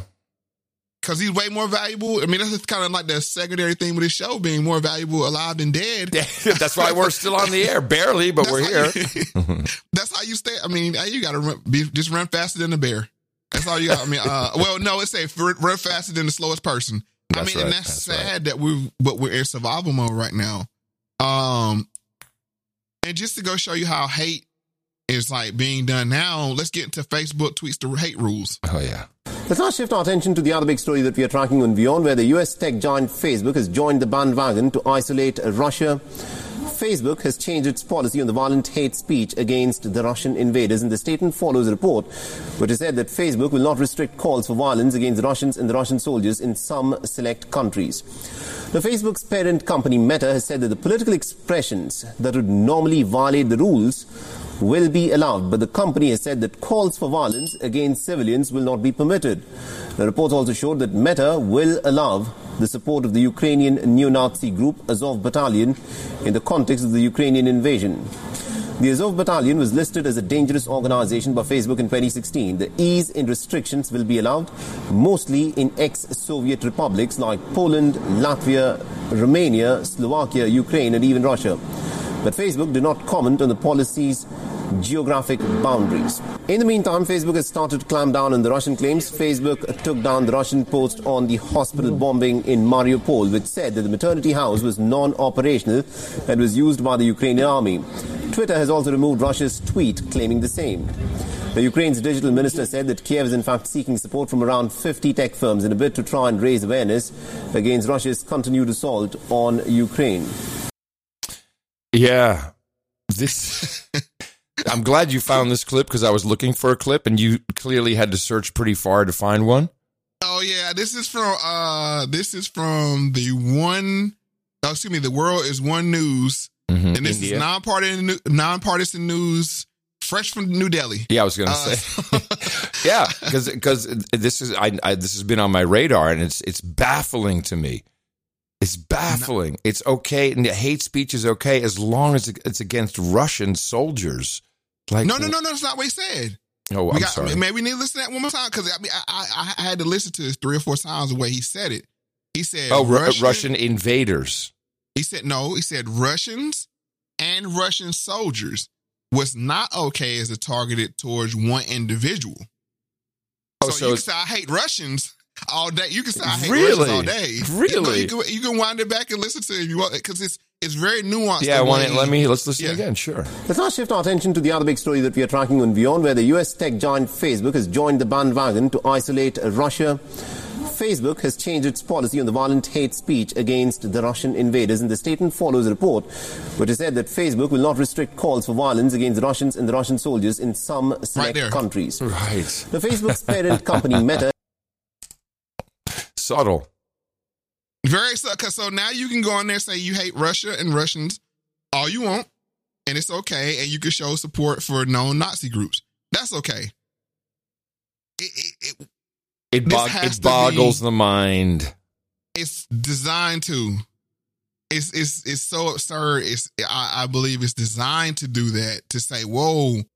And if you just think about if you were to say this maybe four or five years ago about everybody in Afghanistan, when people said go, that wouldn't be tolerated. Mm-mm. But it, it's the it's these very fluid rules that makes for even a tougher society as well. And the rules are communicated to us through the media, and it's very effective. So I just wanted to let people know that. So now people might be asking like, so what's your beef with Soros? yeah, Mo, so- what's your what's your beef with Soros, Mo? I, ha- I have two beefs with Soros. One I'm going to play uh as how he's going how he is being him and the Open Society have been basically studying black people, specifically black men. And this is from the actual Open Society web's uh YouTube page. And this is why do black people stereotype? Excuse me. Why do people stereotype black men? Ask your brain. You know, most Americans are really very fair-minded, egalitarian people. We believe in in equality for for all races, all genders. The challenge is that while our conscious selves are egalitarian, we still hold these unconscious or somewhat implicit biases that have been primed in us over many years, largely through media um, and culture. One of those stereotypes is we equate black men with fear.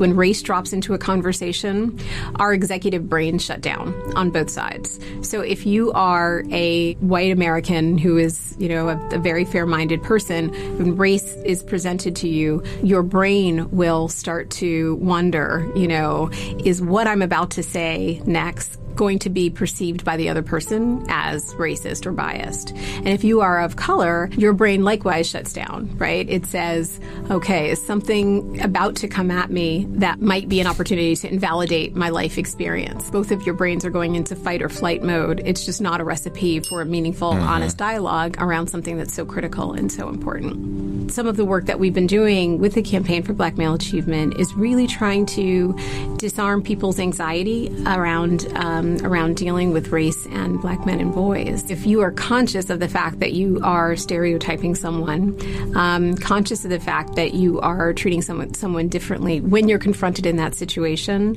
you will self-correct. That can affect us whether we're talking about our um, daily informal interactions or whether we are talking about improving the jury instructions or improving the ways uh, teachers or police officers or doctors actually interact with patients patients who happen to be black men.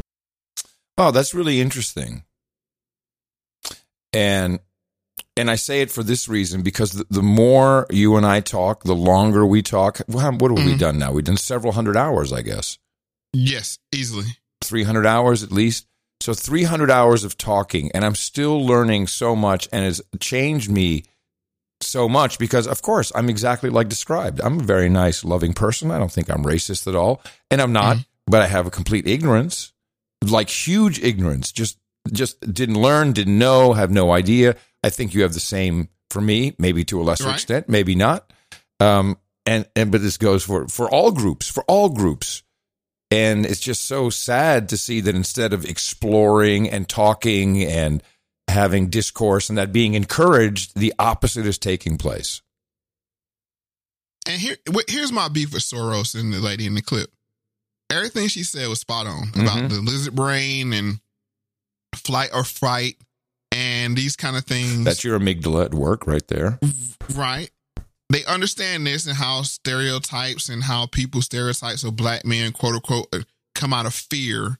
So you didn't give thought to that when you yeah. would say we're going to set buildings on fire for a whole summer. Uh huh. How that would be perceived? Well, no, I I I, I hear it differently. I hear. Mm-hmm. This is the problem, and this is what we use to manipulate people. That's what I hear. It's like we, we know very well how to manipulate people, and this is the mechanism we use. Exactly, but I'm not a damn mechanism. That's the whole and, and my image is not a mechanism. Mm. I, I, think you you hit it spot on right there. Is that yeah. okay? You understand how fear can be triggered by these situations, and then you go on to proceed. You proceed to use your dollars to fund Black Lives Matter, Inc., the riot, Antifa, riots, all these different things that basically to win an election. And I mean, yeah. and everything that follows that. I mean, I mean, this just it wasn't just an election. It well, was a, to win an election so they could bring about what they want the change that they want to bring about. But that that's a good point, and of course we followed that and tracked it. But you know, mm-hmm. election over, uh, we got the win. Thanks, BLM Inc. Gone. Right, but then you look back and say, okay, that's still all, all that triggering that you conjured up is still here.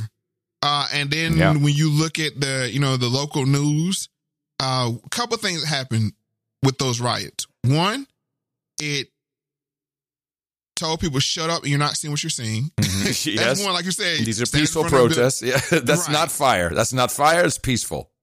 Two, the third wave, you embolden the third wave. That was the whole point of it. The first wave, the second wave, you know, the first wave, let's just explain that right quick. The first wave is your uh, your activists on the ground after an event like George Floyd happens, right? And they kind of bring attention to it. Then the second wave is the provocateurs. They come out there and break the glass. And that's metaphorical for, you know, civility. They break the glass, and then here come the third wave. And then the third wave is used on the news. This is how this was highlighted.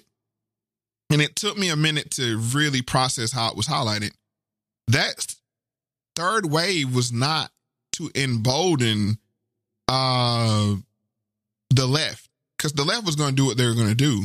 It was to say to the people on the right, this is gonna happen until you get Trump out of there. Right. Yes. You, this is a mercy vote. You know what I'm saying? Just just vote the way we want you to vote, and we'll call off our dogs. That's how I see it, and that's why I find it disgusting because they use these people, and of course you had to be complicit to be used, but nonetheless, when you're triggering people, as they said, with the racial mindset, they I mean, you, it just go your brain goes to crap. And, and- yeah, yeah. Once once you know the trick, though, it's easy to use it over and over again.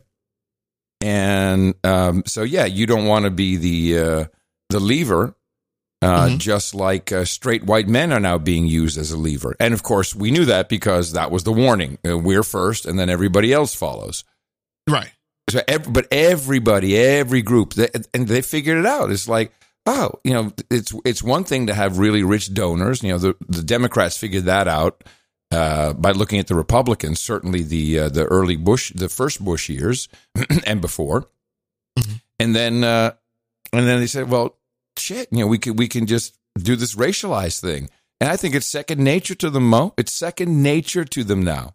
Yeah, it is second nature to them, but the problem is the is the uh, collateral damage. Like when you there was no okay, how do we you know uh, exit this, plan? This is something Tina and I talk about all the time. I, s- you know, it's like, how could they not have thought through the damage masks would do to children and communicative still skills and de- and uh, development, and then uh, how could they have not through thought through this financial deplatforming of Russia now that all this stuff is? Mm-hmm. How could they have not? Of course, the answer is on its face. They're doing it on purpose.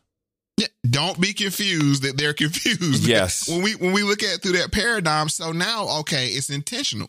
Yeah. So now, one I, here's the problem, and and we, we we can get into you know the donation segment after this, but I just want to highlight this out. If for me personally, one, I'm not dumb enough to go along with it, but two, I'm too smart that I see what's going on and I can saying point it out.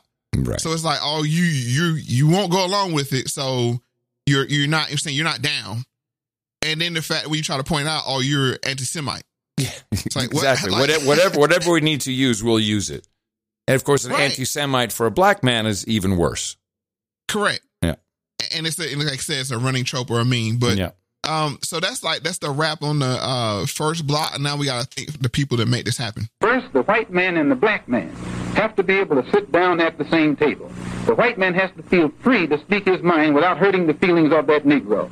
And the so-called Negro has to feel free to speak his mind without hurting the feelings of the white man. Then they can bring the issues that are under the rug out on top of the table and take an intelligent approach to get the problem solved. That's the only way that they'll ever do it. Yes, this is a value for value proposition. This uh, fantastic uh, walk through history with uh, relative current events. It's the school known as MoFax with Adam Curry. We're very happy that you're here and enjoying it. Uh, the the, uh, the hard times have hit all donations across the board. By the way, I've noticed this uh, on No Agenda and and other shows.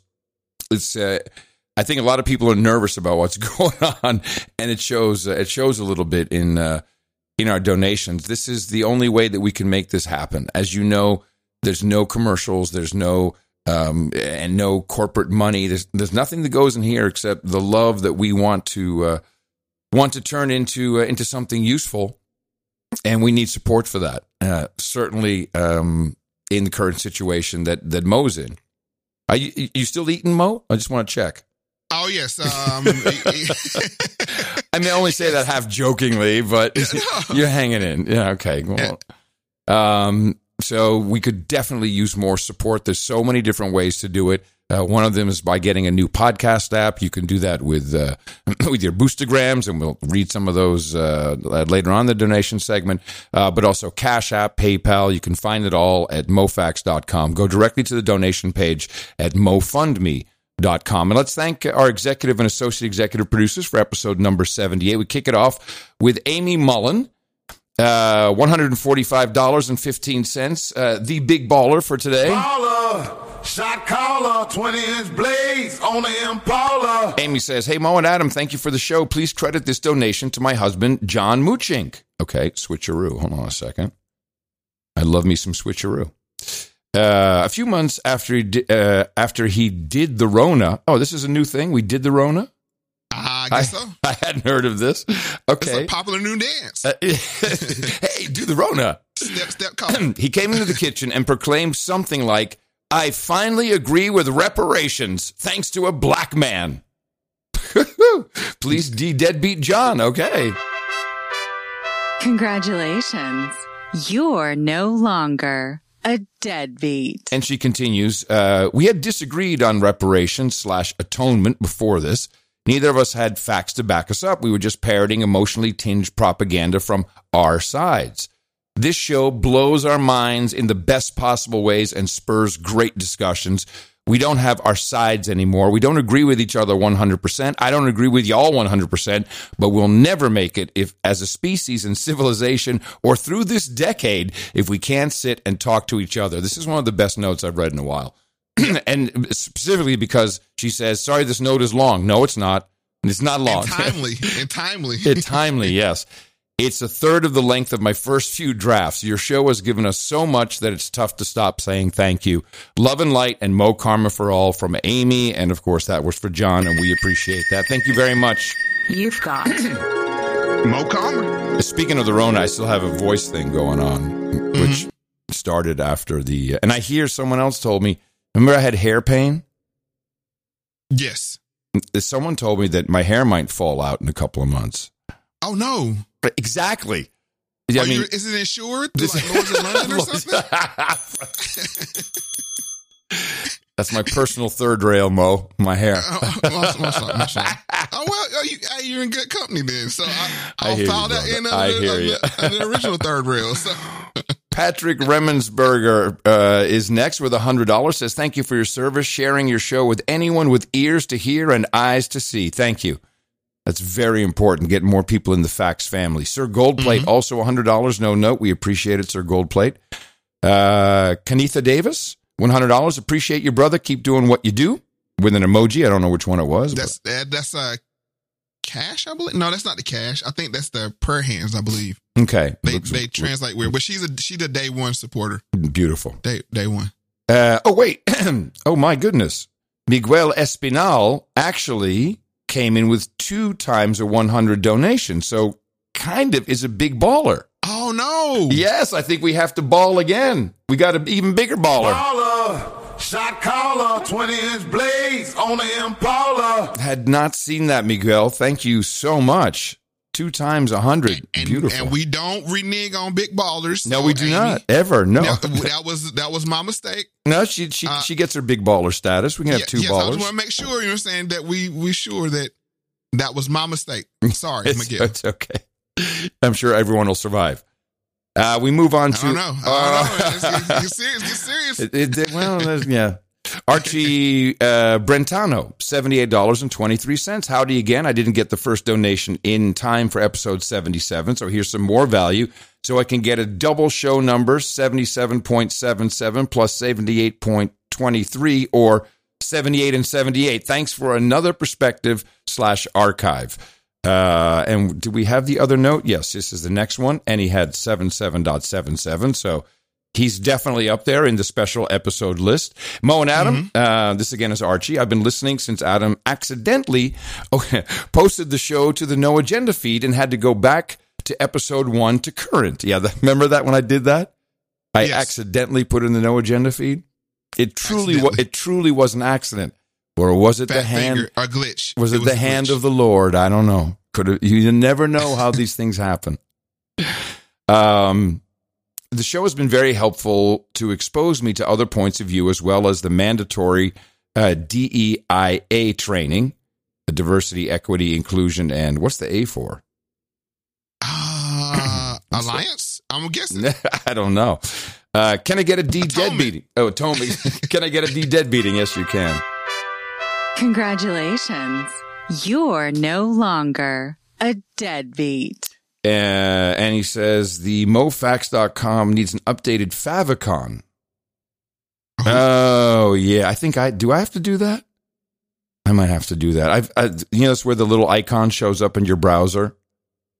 Oh, okay, okay. It's one of those things. There's there's a way to do that. I got to look into that. I should know this. It's crazy. I've been doing websites for 30 years. Uh, PPS I also have a non sequitur question for Adam. How do I get good quality stroopwafel in the States? I just haven't found anything that was as good as what I got in Amsterdam. So far, Trader Joe's comes the closest. Yes. And you know what this is, the stroopwafel, the stroopwafel? Mo, are you Is familiar that the with little? this? Is that the little thin? It's a thin wafer, kind of like a waffle Yeah, with, yeah. with uh, like molasses in the middle. My my man Jan that I used to work with at my former place of employment, he used to bring them back fresh from the Nether- Netherlands. And that's the point.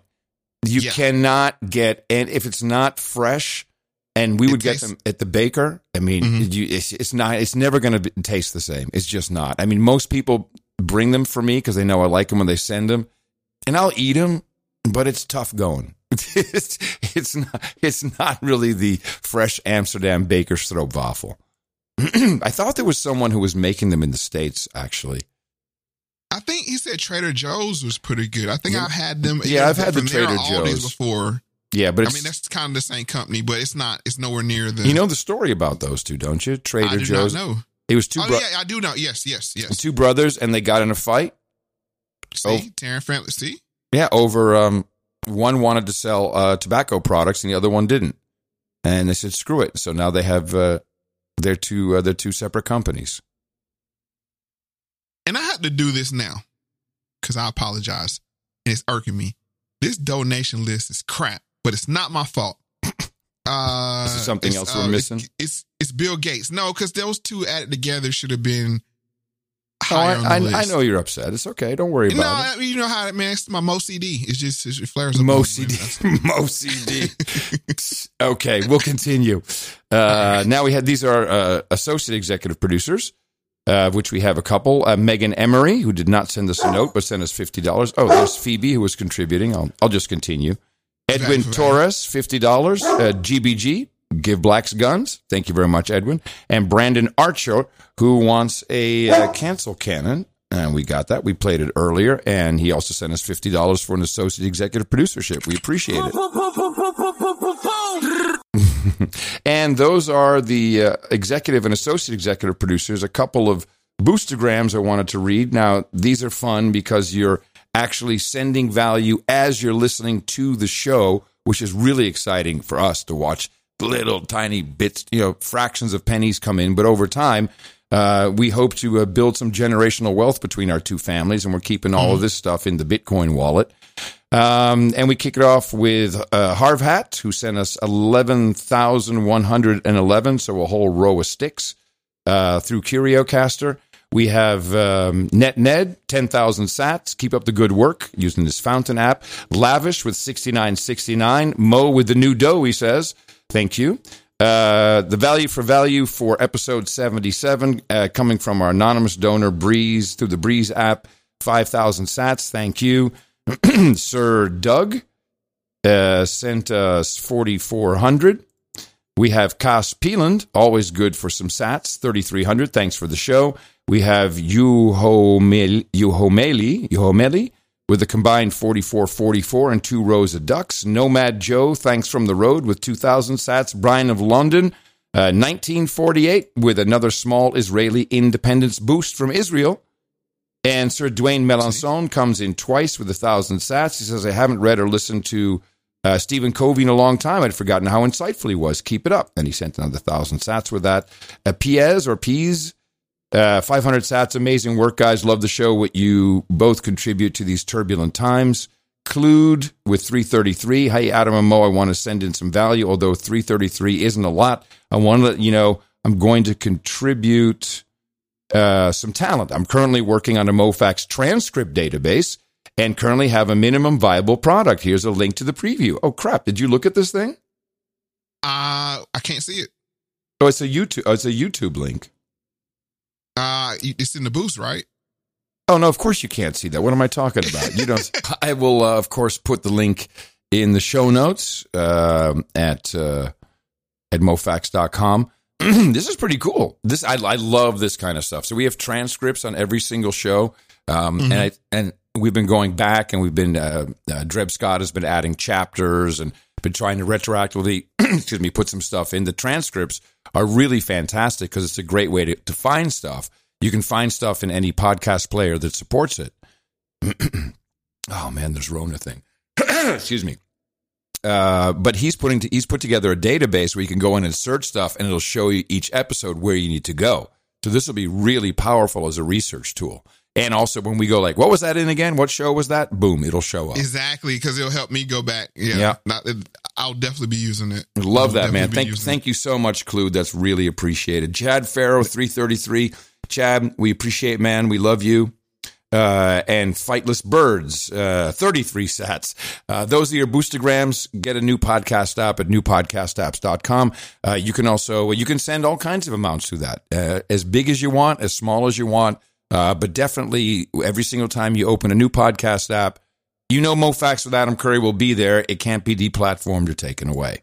And we'll thank a couple more producers uh, in our second segment. Thank you again for supporting episode number 78 of MoFax with Adam Curry. As always, mofax.com, MoFundMe, M O E F U N D M E dot com. and I would like to send prayers out to um um Lorraine Converse. Okay. Um just everybody keep her in her keep her in your prayers. Uh she's big time uh time and talent produced on the fax machine. Mm-hmm. So uh she's dealing with uh I think she sent a note in the, uh into No Agenda as well. Um that she's battling the the cancer. So uh yes, yes. She's been in our prayers for a bit here. Yeah, I just want. I mean, I, I had it in the list I created, and like I said, just keep. That's that's the thing, guys. Just time and talent. The treasure also helps. Uh, I'm cool, but at the same time, it's some big stuff I'm trying to pull off, and I need that. Uh, I need help with that. So yeah, with the treasure part, I, I I'll yes. say it for you. Yes. and all that. But like I said, this this I'm good. I just want to let everybody know, like it's just we're trying to, as you've seen with the with the transcript thing, we're trying to grow this thing to, to something Yeah, that's and, going to be and know that you know every week there's something going on because we also have the lost tapes on the alternating Wednesdays. And have you been doing other any other um, one-off rips with anybody in between that I might not have No, I haven't because I've been focusing my time on the things that we have under the under the under, de- cover under development. Yeah. Yeah, under development. So it's that's eating into my time as well. Uh, but I plan to get. I have a, a to do list of people I have to talk to, and I plan to get back on that. But yeah, like I said, just I want to pull these big things off. So we just need the uh the treasure as well as the time and talent. But yeah. So just get back on the upbeat. Um, Yes. Uh, upbeat. Back to Soros. Where are we? right, that's the upbeat. Yeah. so, uh, no, so what we have now is just here's a weird paradox because we have Dave Pakman. This is from show seven that tells you how far back we've been talking about Soros. mm-hmm. Uh, and this is him who his was uh, from a Jewish lineage saying that Soros was using AstroTurf via Black Lives Matter to attack Bernie Sanders, who is also of Jewish descent. So it's just it- it's Yeah. yeah. yeah. So let's just get into this throwback clip. And I have a very, very uh, specific idea that we need to explore seriously, which is that the anti Bernie Sanders tinge of the Black Lives Matter movement recently could be George Soros funded AstroTurf. And I will speak as specifically as possible, Lewis, and then I will allow you, Lewis, to tell me what you think about this. Uh, it's widely on record that George Soros, the liberal billionaire, has poured a ton of money into two movements that were instrumental in creating Black Lives Matter and the buzzword. Dating back to January, we knew that George Soros spent over $30 million bankrolling Ferguson demonstrators. And of course, Ferguson relates to Officer Darren Wilson, who killed unarmed teenager Michael Brown and was ultimately not charged. This includes support by George Soros of groups like Color Lines News for Action, uh, uh, Organization for Black Struggle, which established itself then established the Hands Up Coalition. Soros also gave money to the Drug Policy Alliance, which worked on pushing Black Lives Matter as a buzzword, which has since been incorporated into speech, speeches by political figures, including Hillary Clinton. There's a real fallacy in this. I'm realizing. I'm, okay. I'm glad we're talking about this. The fact, you know, if you look at the Open Society Institute website, mm-hmm. this is not one man this is a vast, vast organization with with ambassadors, not like political ambassadors, but ambassadors to the Open Society Institute, people, uh, you know, like uh, elites, uh, royalty, princesses and princes. This this is a very, very, very big organization. A lot of people control the purse strings. It's not just George Soros saying, "Oh, I got an idea." You know, and, and you rarely hear about it because that's really it's big. That thing is vast. And I, I, I doubt he hears half of the ideas this pitched. Of course, you know, like he, any he big organization, people, sure. Right. He holds people responsible, accountable for decision making on their appropriate level, and they just sign checks and say, okay, yeah, it sounds good. Let me write you a check, you know, that kind of thing. Uh, and this is, but at the end of the day, it's his money. Mm-hmm. And so he's accountable for how his money is being spent. Uh, and as you can see, it definitely went into f- fueling Black Lives Matter Inc. And that's a problem because we know what their stance is towards black men. And at the same time, he you can't say he's not aware or doesn't know because we just heard the last clip coming from the Open Society about uh stereotypes complete knowledge complete knowledge of what's going on so it's like how I, I, but i'm not confused that they're confused i think they exactly. play both sides um even when he probably makes his bets against the market i'm sure there's some kind of um a hedge, hedge there a hedge yeah, of course so, so these are the hedges right it's like okay yeah we're gonna bet on this side and we're gonna bet on this side and you know no matter how it comes out we'll make some money off of it which is smart business. I, I mean, I'm not mad at him about the business, but it's when you play ignorant when I point it out. That's gaslighting. Right. Yeah. And that's that's where that's where the problem comes in at. So we have people over at the Heritage Foundation uh provide this next set of clips. And this is uh George Soros and the destruction of the uh of law and order. When we talk about the justice system, we typically think about judges. And for good reason. They have tremendous power. But what about other parts of the justice system? What about district attorneys?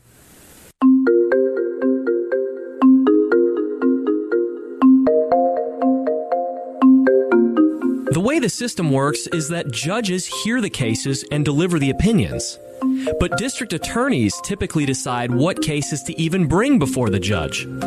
According to the U.S. Bureau of Justice Statistics, there are over 2,300 district attorneys in the U.S., all wielding tremendous power to decide what crimes to prosecute, what penalties to push for, and maybe most importantly, what crimes not to prosecute. They are the truest reflection of how a locality views justice. Yep. I've witnessed this myself close up. Yeah, and, and me as well. But but I think a lot of people don't understand how powerful that position is. But uh, well, I'll, I'll, I'll tell does. I'll tell my story, and that'll okay. that may give a different light. Uh, a friend of mine in California uh, was involved in something that I would say looked like financial fraud.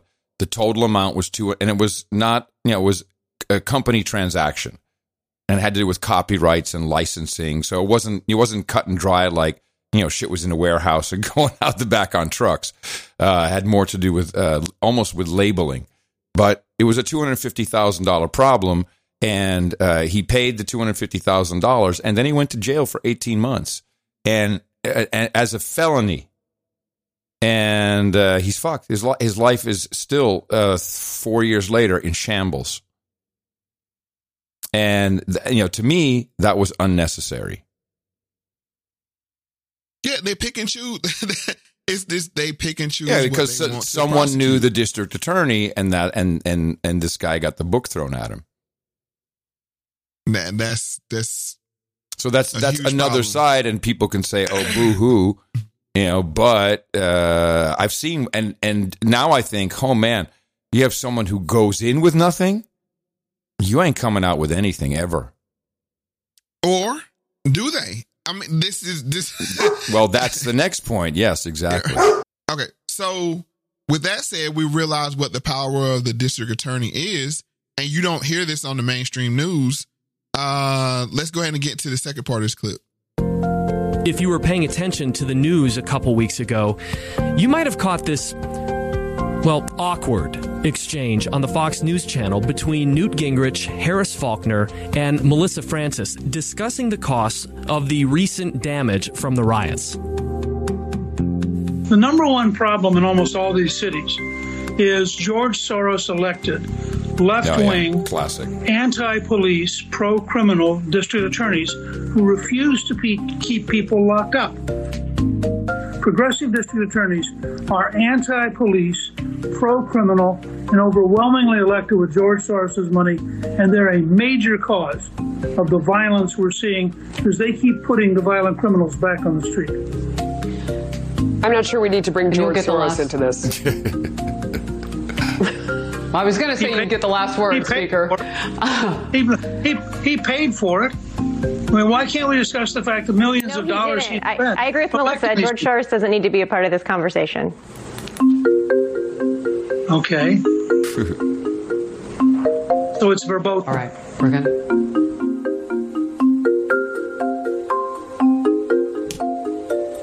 Okay, we're going to move on.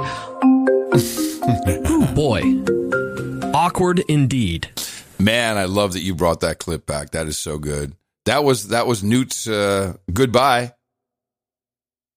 And when, since when can't we talk about who's funding political campaigns? In a way, this is kind of like a form of Censorship. voter suppression. Of course, of course. It it was just an unbel- it's an unbelievable piece of video. especially the fact that it was Fox. So this Yeah. goes to show you that this even within a network, they give airtime to Tucker Carlson, but it's like okay, you can be on at night, right? You can you can be on at night, and but during the daytime, it's like we can't we can't discuss that. Certain people are watching. Well, also don't you know make no mistake that uh, ninety nine percent of all, and maybe Tucker's the only one, and maybe not. These people are are mostly just reading scripts. They they're reading questions. I mean, I've I've been here. I know exactly how it works. And uh, and there's an earpiece, and they're being told, no, no, no, we're not going to talk about Soros. Cut them off. And then they, you know, then smoke comes out of their ears, and that's the result. Uh, not because they haven't. They don't even. They know. They, they're just like Bleh. these are news models. But that's the institution. That's the institution, and you can't talk about it. It's crazy. But to bring Russia back into this for a minute, you're saying not too much, Same- but same thing. Right when you hear Tucker Carlson, when it goes off, you come. What's the other guy behind him? Uh, Sean Hannity. Sean Hannity. It's like it's a 180 degree uh pivot. Yeah, Sean, Sean's all pro war, and let's let's go get Putin. It- It's it's once again it's jarring. So it goes to show you that even within these same news uh operations, yeah, they have a wide uh not even wide, but just polar opposite. You know, what I'm saying viewpoints. which is which is kind of how it should be, except it's one little Tucker Carlson is one piece, and he. I mean, I certainly am not all in on everything he says, right? But it should at least not be the same voice, the same message all the time, which is the rest of Fox is pretty similar. I But mean, my th- when it comes to war, for sure. and that's the thing right there. It's war hawks.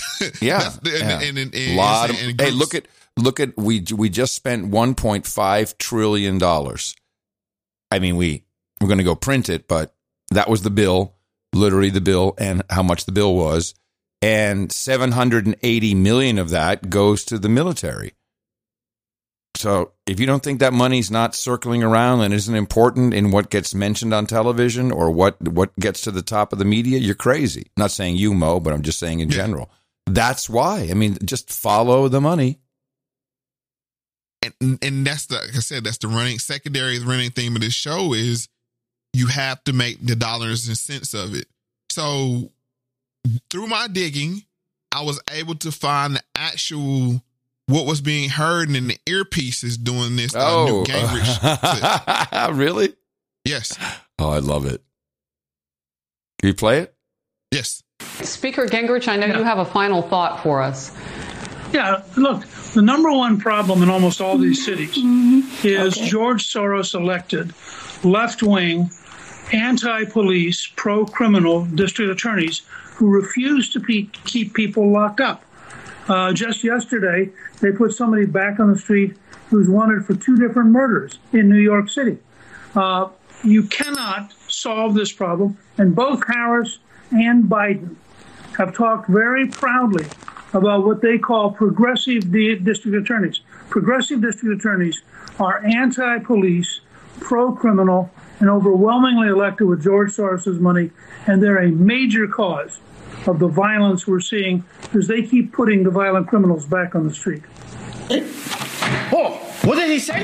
What did he say? We spoke to Harvey. What was that? What was that? Oh no! Oh my God! What What was did he say? that? Oh, you are here by. Stop, Listen, so go to camera one. Give him one. What? Camera one! Cut the feed! Listen to me! Oh, listen to me! Listen to me! Listen to Crazy harlot! Listen! You need to cut out his tongue! We can have no, no mention of the Soros man! Cut it! Cut his tongue! Thinking. Remember, he paid for your Botox. Pretty much what I said. So I mean that's a joke, but that's kind of you if you can see the visual. And I have lived in these studios. That's really how it goes.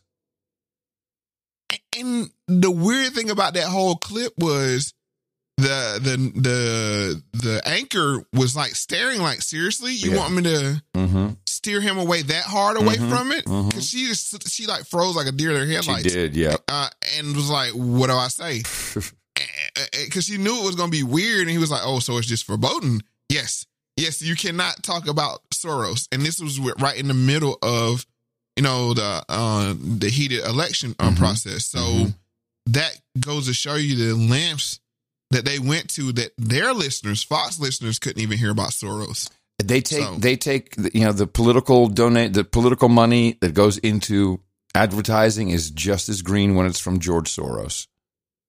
Makes Right. no That- that- difference to Fox. Makes no difference.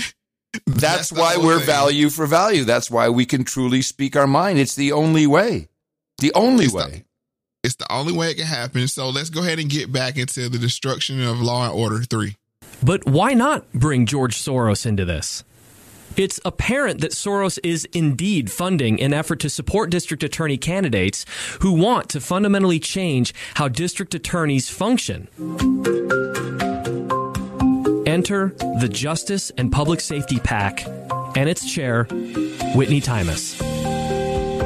We're looking for challengers who are interested in truly changing their offices once elected. So we're looking for forward thinking, reform minded prosecutors. Now, these are folks who are more li- likely to be focused on creating policy that would result in reducing unnecessary confinement, right? Or prioritizing treatment over incarceration or uh, looking for diversion, opportunities to divert people out of the system or, or seeking lesser charges for, for nonviolent offenses, for example, um, holding police officers accountable.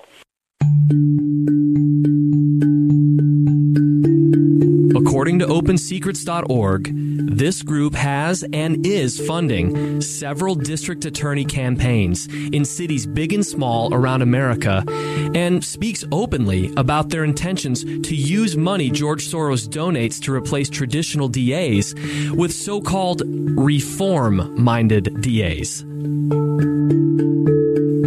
They claim they're doing this for greater justice and more safety. But as we've seen with the recent riots, many of these cities that have been damaged the most have DAs who have either been supported by Soros type groups or they're of the same judicial philosophy. I, I must say the music is really painful.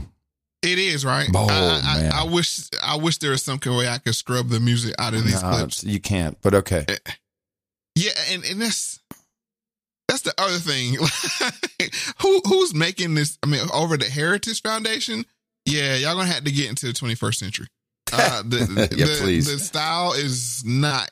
Yeah, very You're not gonna nineties. get your information out. Yeah, very very uh very uh level when the apple had those uh makeup like laptops with all the pretty Oh. colors that's when this bullshit started bloom bloom bloom bloom bloom bloom oh yes the ibook uh, what was it called the iCompact all that shit The, the, the delivery matters. You know what I'm saying? Sure delivery does, definitely sure does. matters. So, uh, but the, what I want to point out in this is they said they were doing it for the safety. The safety of who? right Are you that dense that you don't understand if you keep letting people out of jail repeatedly, and then you give them the freedom to do what they did for the whole summer of 2020? You think they're just going to shut it off after the election? It don't work that way. I'm kind of afraid where this is going i mean if this is headed towards a new crime bill at the end of the show I, think that's uh, we've talked about it before, but I don't think we've heard on the last show. That's that's kind of what we're, we're feeding off that as well. yeah Biden said we're going to fund the police, and I don't think he's talking about guys in blue uniforms and cars.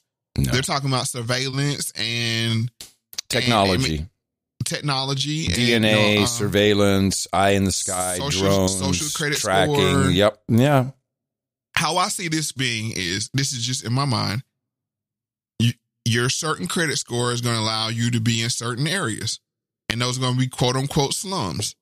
And people, it's not going to be well. It's going to be tied to economic status as well, but you can't live in, you can't go outside of these zones unless you have a certain score at certain times. right And I think that's how they're going to implement this whole thing. But they're like, oh yeah, that's pro- that's progress.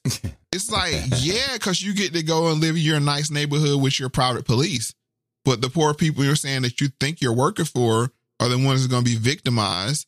Uh, you create laws like oh anything under a thousand dollars is not a real crime. mm-hmm. It's like well, thieves know. Like I'm only going to steal everything that's nine hundred ninety nine dollars ninety nine cents. You know, and and and you got to let me out. Um, man, so it's very it's the reason why this really upsets me is the fact that it's people that are if they could go to better places they would. Yeah. it's like this this is the only place they can go and you've even made that more dangerous. This is your salute for what? I mean but it's for the greater good because they have that mentality. If they die they die. It- it's for you know it's good for the planet uh very sick. Very very sick uh, sick is the right outlook. word. These people who are doing this are sick. But they're lizards so i mean i get Yeah. it i understand. They're not people. Yeah they're lizards. Yeah of course. Yeah i get it. I get it. You know what i'm saying? It's like okay we gotta fight. And flight is not an option. We can't leave. So this is where they're at going with it. Well i guess we can go ahead and get into number four So, what would our justice system look like if far left DAs transformed it toward more lenient and compassionate outcomes? Or challenged laws they didn't agree with by declining to even bring charges? What is the connection between current unrest in our cities and funding from people like George Soros? And what do they have to gain? Now, I don't think there's any question that, that all of these things are, are part of a some coordinated effort. I don't think you have to be a conspiracy theorist or or wear a, a, tinfoil hat to think, you know, something is afoot here. Every night we have buildings being burned down, and there's no, there doesn't seem to be any real end in sight, and there doesn't seem to be any idea as to how we're going to get out of this right now. Jason Johnson is a friend of the Heritage Foundation and the president of the Law Enforcement Legal Defense Fund. On this episode, he tells the story of six prominent cities that have recently switched to so. Just, just FYI, I just want everyone to understand what just was said there. This is them thanking the donor, the guy who was just talking.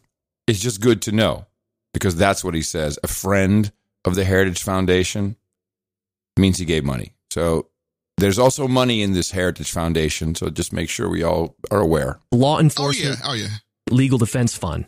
Hold on. Let me just go back. Jason Johnson is a friend of the Heritage Foundation and the president of the Law Enforcement Legal Defense Fund.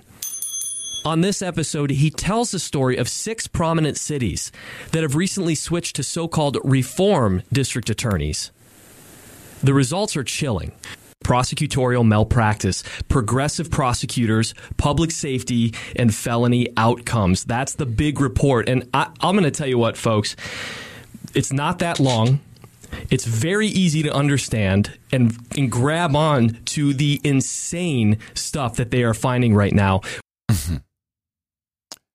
I'm glad you pointed that out because you, you're saying you beat me to the punch that this is about money on both sides. Yes, sir. uh, this he was campaigning to make sure, hey, you know, Biden, uh, we, we, we you know we need to make make sure we're being taken care of. Mm-hmm. Uh, and you see that he lined their pockets on, uh, as well. Yeah. And, and and I don't think it's going to be more police on the streets. It's going to be more algorithms, better algorithms in their mind uh, that calculate and see who needs to be locked up.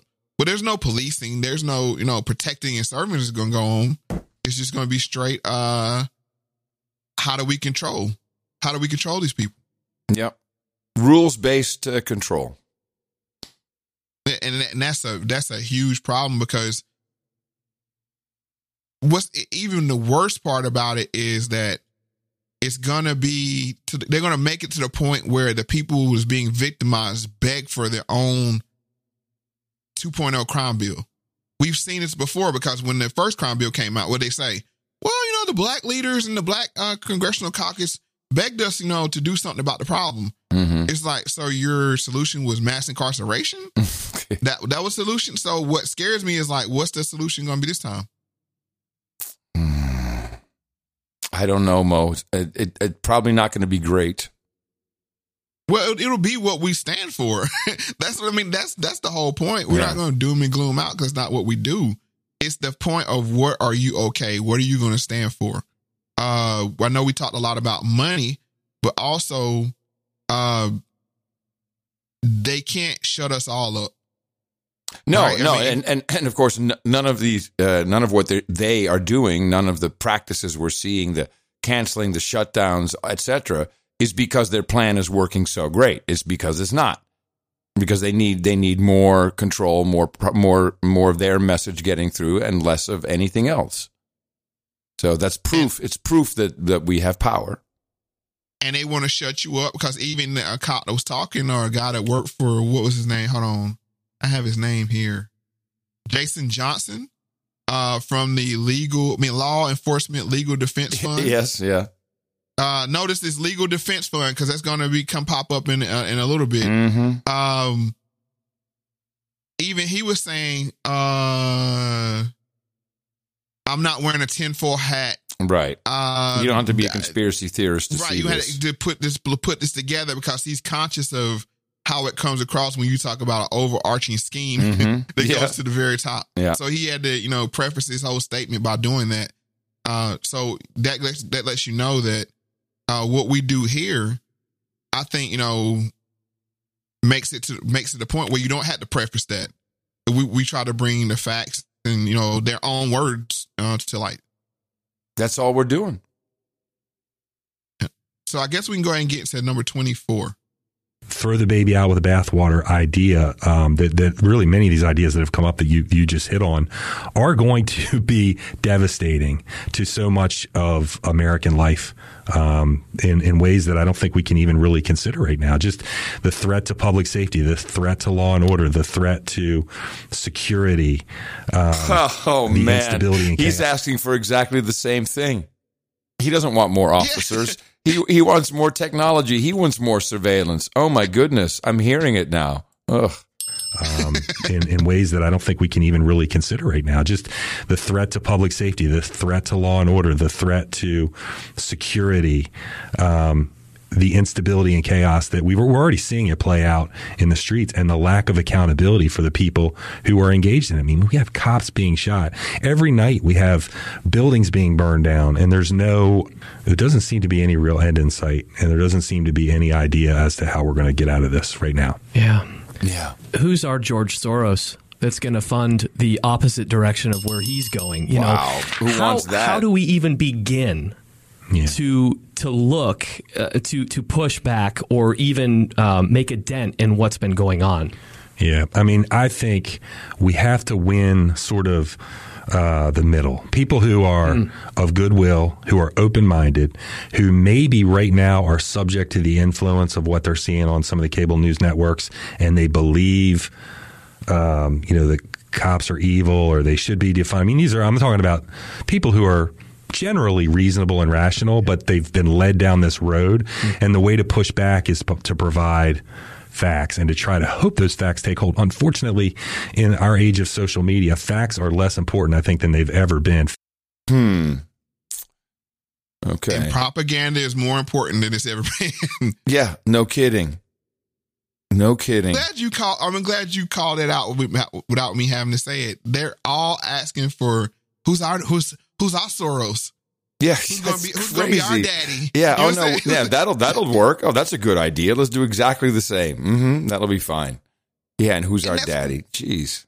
That's why we can't get to any solution because everybody's looking for the same solution, just their brand of it. It's like I, know how to control the slaves best. And you the know, Heritage turn it over to me. Foundation. I wonder how much money they have. That's not a small organization. Mm-mm. No, no, no, no, no, no, no, no. Not at all. Uh, I wonder. I can't. Hmm. They are they are a nonprofit. So, oh, what do they have? Oh, so their total revenue revenue is eighty one million a year, and they have uh, two hundred fifty million in assets. Well, That's why they're asking who's our Soros. yeah, Who's going to get us into billions like Open Society? Right. Yeah, we're only quarter bill, bro. Yeah, this is, this is no fight good. Soros with I can't this. fight Soros with this little tiddlywink money here. Get me some real cash. Yeah, that, that's I, I, like I said. I'm I, I'm glad you picked up on what they were putting down because it's like, and that's the whole thing. Is like the two options they give you is the same. It's like you know, would you Right. like uh, would you like uh, sesame seeds on that crap sandwich or no sesame seeds? It's like I don't want to eat crap. Yeah. It's like we gave you an option, you know, take take the option. But yeah, I mean, it's that's why we had to create our own options, like you're doing with like podcasting 2.0, with like this show here. We come and like let's get into the middle. Let's seek first to understand, and then be understood. As you heard in the uh, letter from uh, Amy, just the sheer conversation Mm-hmm. open them up to be able to talk to each other and Yeah. talk to other people. Yeah, So it's, it's, a, it makes a big difference, man. Every day I hear someone talking about it. Same thing. I and this is this is the only way because as as he did point out, uh, I think his name is uh J- Jason Johnson pointed out, facts they don't matter as much as they used to. Everything is headlines, propaganda. Mhm. As you pointed out with the news story, uh, uh, as I brought up with the news story, you pointed out with the the quote unquote dead Ukrainian in the body bag moving around. Yeah. You could take that and spin it any way you want to. Whoever sees it, it has an effect on them. The same way with the P dossier, the same thing. You hear about it, it has effect on you. There's one other thing that I want to add: uh, uh, the uh, abbreviate the abbreviated nature of our information intake. Most headlines um, that are put on social media lead to literally a headline and a little bit of copy, and then it's paywall. So you know, and people are now just not even not even word not even making the effort to click to even see if there's a paywall. They just take a screenshot. So now we literally are only communicating in headlines. It's very, it's very bad. Headlines, the image, Yeah. And but but it's the same way. Headlines and filters. side. Headlines and filters. that's It's- that's it's- our it's world. sa- and it's the same thing on the YouTube side. Everything I post in our clip list is majority of the time, I say 90% of the time, is exact headline from the whatever our source I got it from. Like this was called George Soros and the destruction of law and order. You know, that that's the headline. Mhm. And but they don't let you know that, oh, our structure Right. it's, it's pretty much the same, Same as thing. structure. Same thing. Same thing. Yeah. Right. So um now we've talked about the Soros sisters, and I found a big one. Uh Sher- Sher- Sherry Sher- Sherrilyn uh, Ifill. Oh, is this, is this if you heard- Gwen's sister? I don't know. Hmm. I, I- there aren't many Ifills the out there. I don't I, I don't is, is Gwen black? Gwen Ifill was extremely black. Yes. Okay. Um, I'm not familiar with Glenn Gwen. well, Gwen passed away. She worked for uh, PBS. Oh, the PBS. Oh no, yeah. Oh, I, Yeah, she Yeah, died. okay. Yeah, yeah. Here it is. Gwen. It was. Oh, it was her first cousin. There you go. oh, Boule. Oh, uh, You're calling Gwen back home. Well, Sherrilyn, she uh, is is the uh, she's the president of the and director of counsel at the NAACP Legal Defense. Another legal defense. You juxtapose that to Jason Mhm, Johnson mhm, is the from the Law Enforcement Legal Defense Fund. Yeah. Uh, and before that, she was the education. Um, she was the the uh, excuse me, she was the president of the. uh, Excuse me, the president and director, direct, director council of the NAACP Legal Defense and Educational Fund. Yeah. I can't forget the educational part, but it's, it's abbreviated L, uh, LDF. Yes. But before that, she was uh, board chairman of U.S. programs at the Open Society. Oh no. So she- oh no. yeah, she's- yeah. she's she's she's schooled. Right. So I want to listen to this clip to get inside uh, the thinking of a person that would be on the Open Society, how they feel about race, and she goes into the black code as well. Just in the weeks preceding the George Floyd video, there were a couple of other videos that came out. Yeah. One was an encounter in Central Park. Mm-hmm. A white woman tells a black bird watcher that if he doesn't stop taping her after he had told her to put her dog on a leash, which was required in that part of the park, she tells him if he doesn't stop taping her, she's going to call the police and tell them that a black man is threatening her life. Please call the cops. I'm going to tell them there's an African American man threatening my life. Please tell them whatever you like. What did you see and hear in that tape? I saw uh, white privilege on full display and the full realization of white people that they can weaponize the police, that the police are their private constabulary. That if they just feel like they're maybe losing an argument, they can call the police.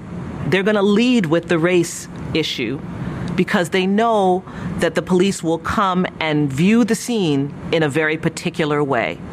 They know. That's why when white people say we didn't know, when we they see these videos and they say we didn't know it was this bad and we, we, we didn't know, they do know. They know that the state works for them. And they know that the state and, and the and law enforcement is embedded with the same narratives that they likely grew up with. Yeah, we discussed this previously, didn't we? I believe so.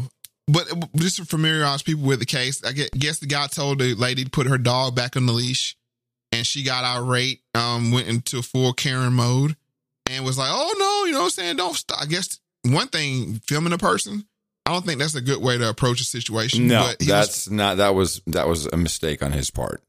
Right, but it also goes to show you that you know, I don't think it's too many uh ardent uh, uh Trump supporters in in you know in Central Park.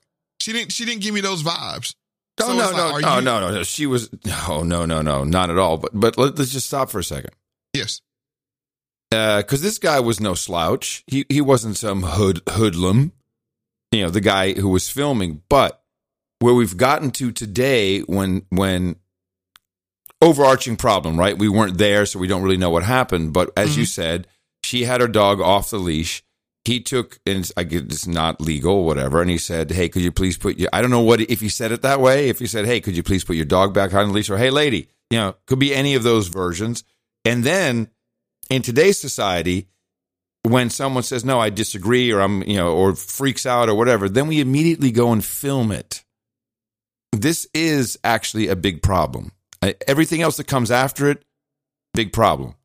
But that fact alone that we do that shit, that's that's as bad as calling the police in my book. It's so stupid. It's everybody wants to go viral.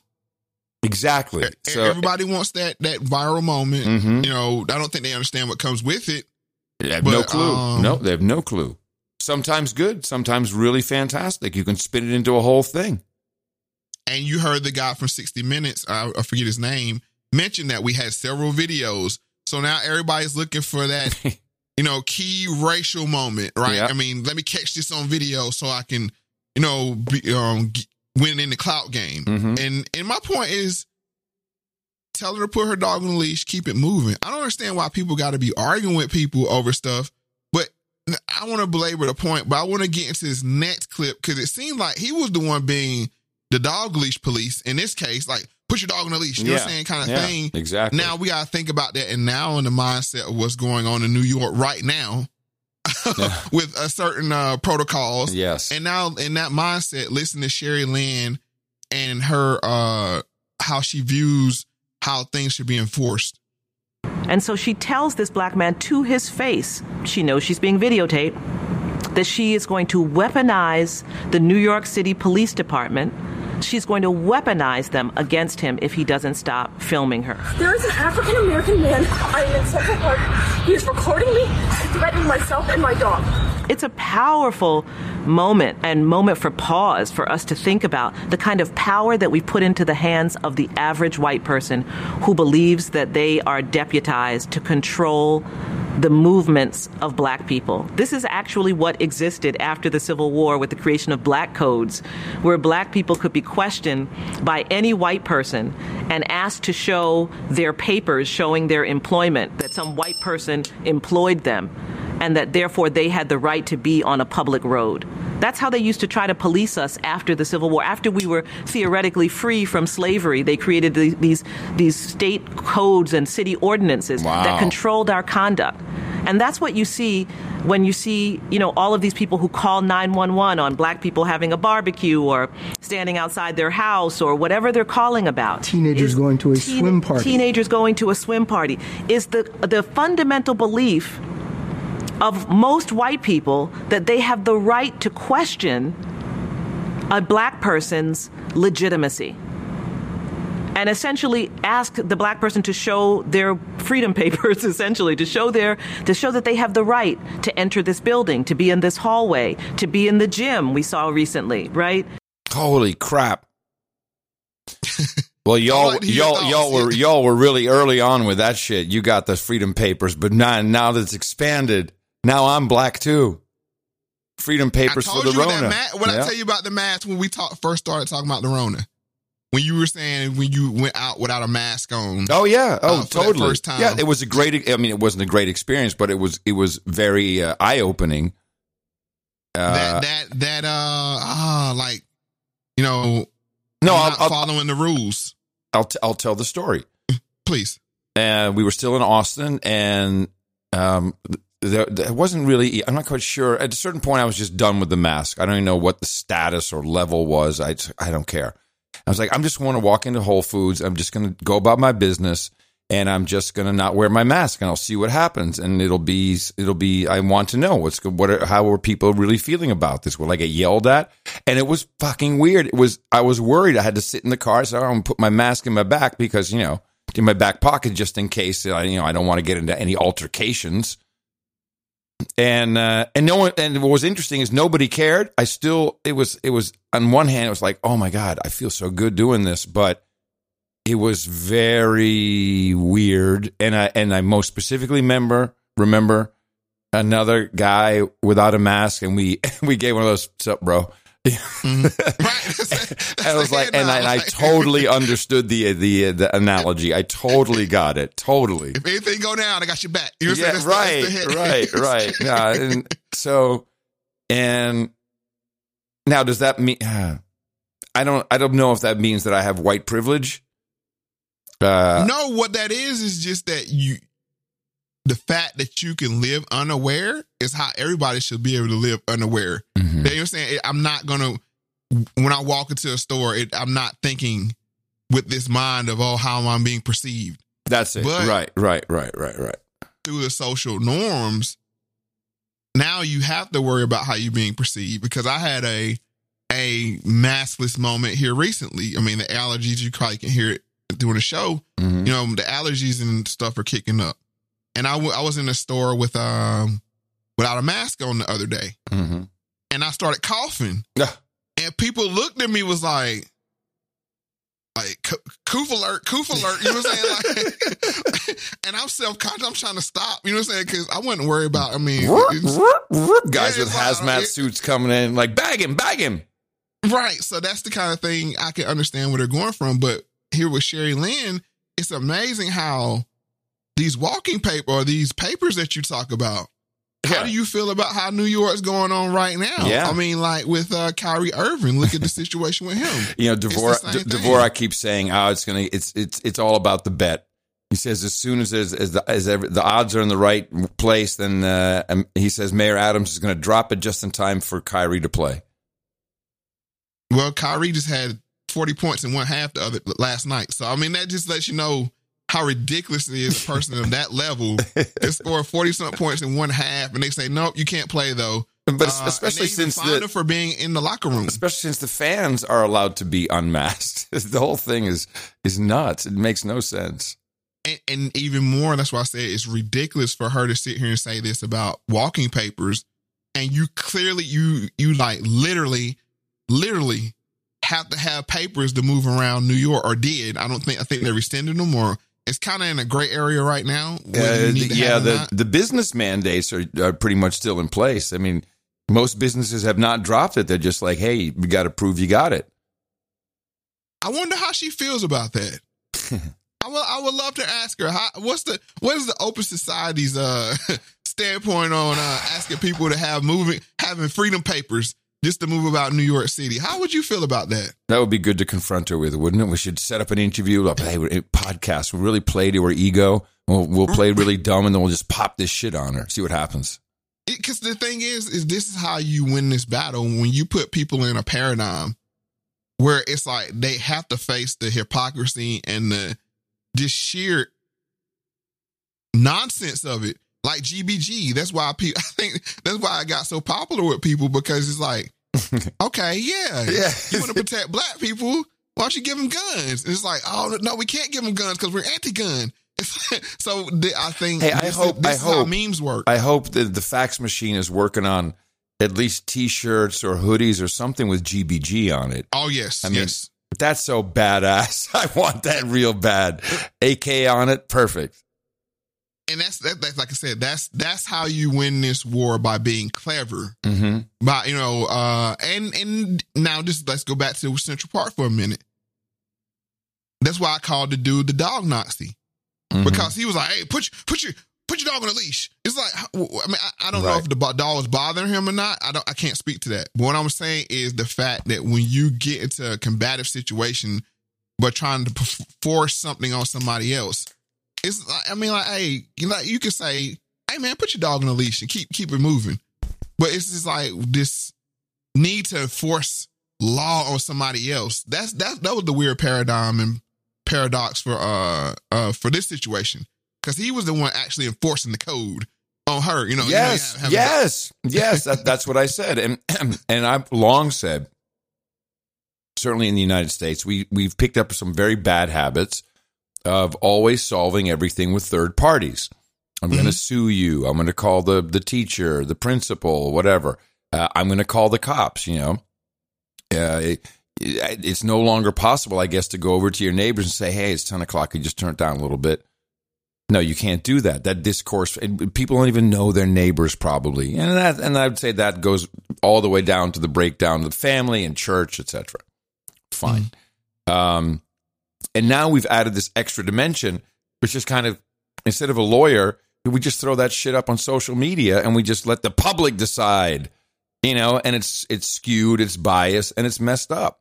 And that has kind of now become the the the poor man's, uh, so to speak, a legal defense fund. Oh yeah, well I'm just going to throw that on Twitter. I'm going to throw that on YouTube. Without any context or anything No, else. of course just- not. yeah. No, of course not.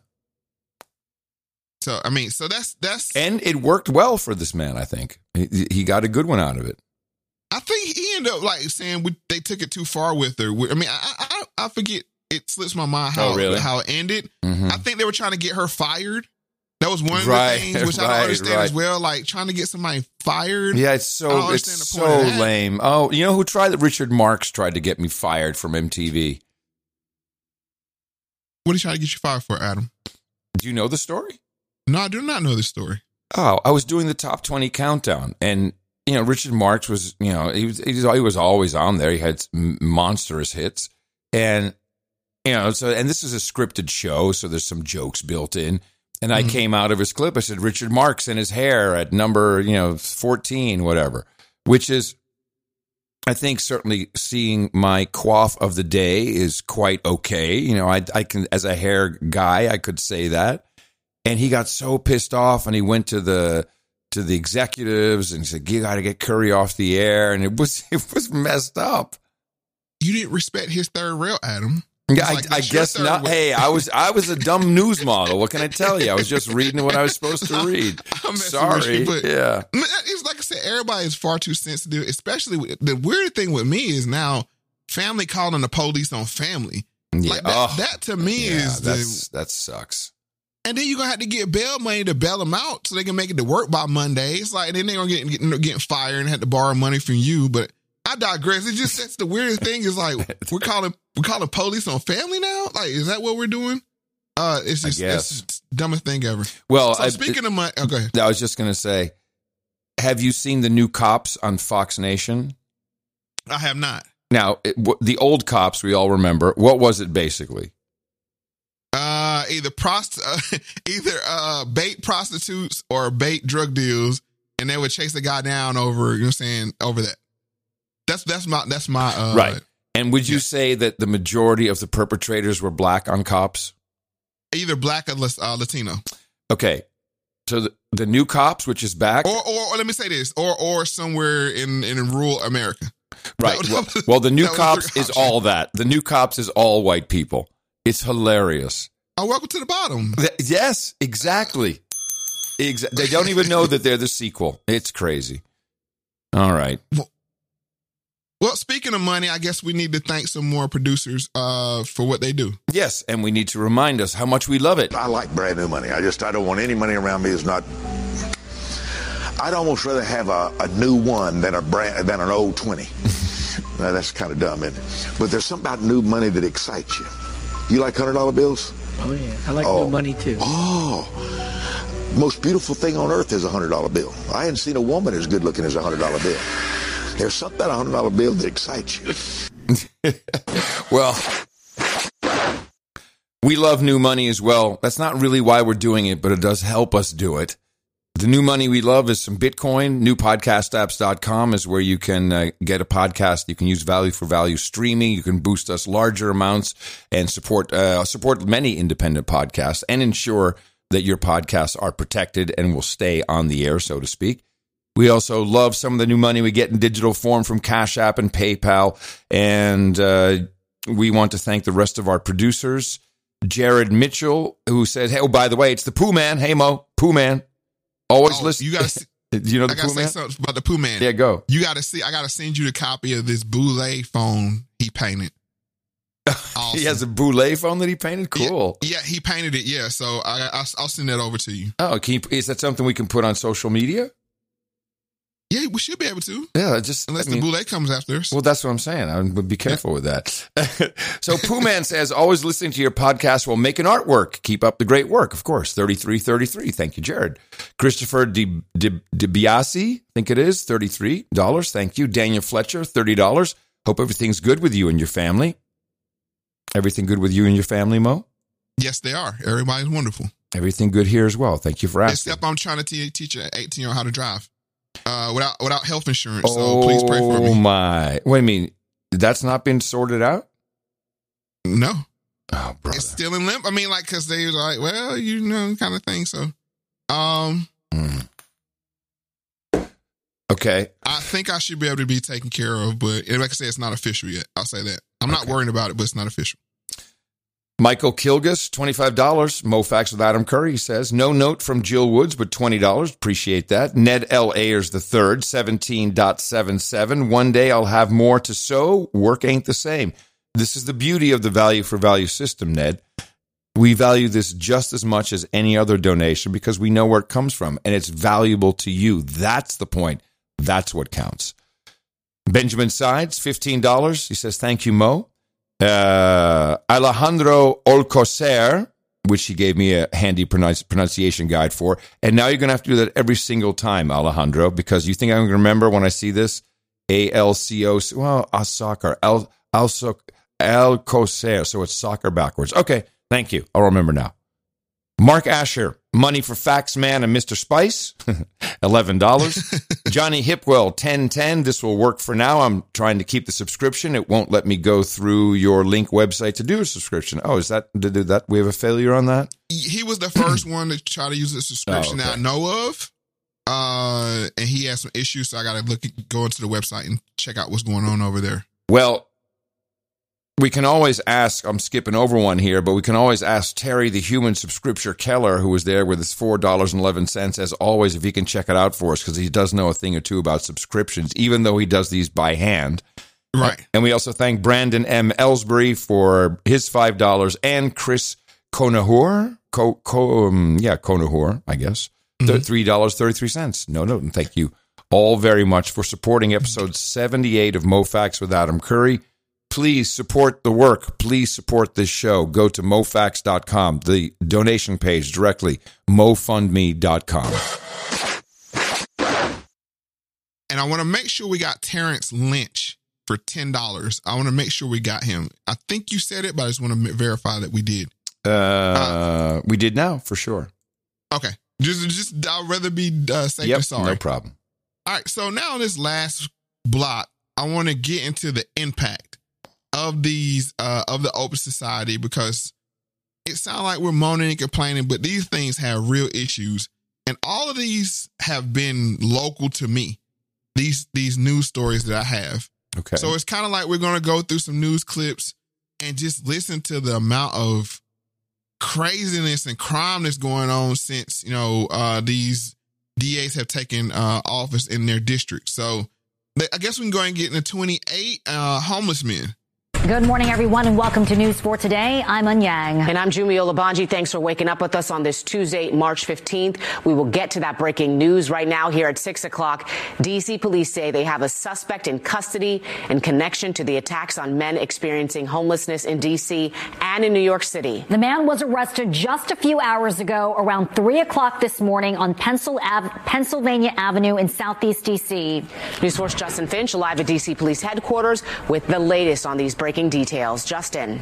Uh, Jummy, on good morning. That's right. That word now coming in from D.C. police just moments ago that a man is now in custody in connection to this case. Those five men experiencing homelessness who were all shot between D.C. and New York City, two of which have died. That man is now in police custody, now under arrest. This all comes after the recent release of those new suspect images.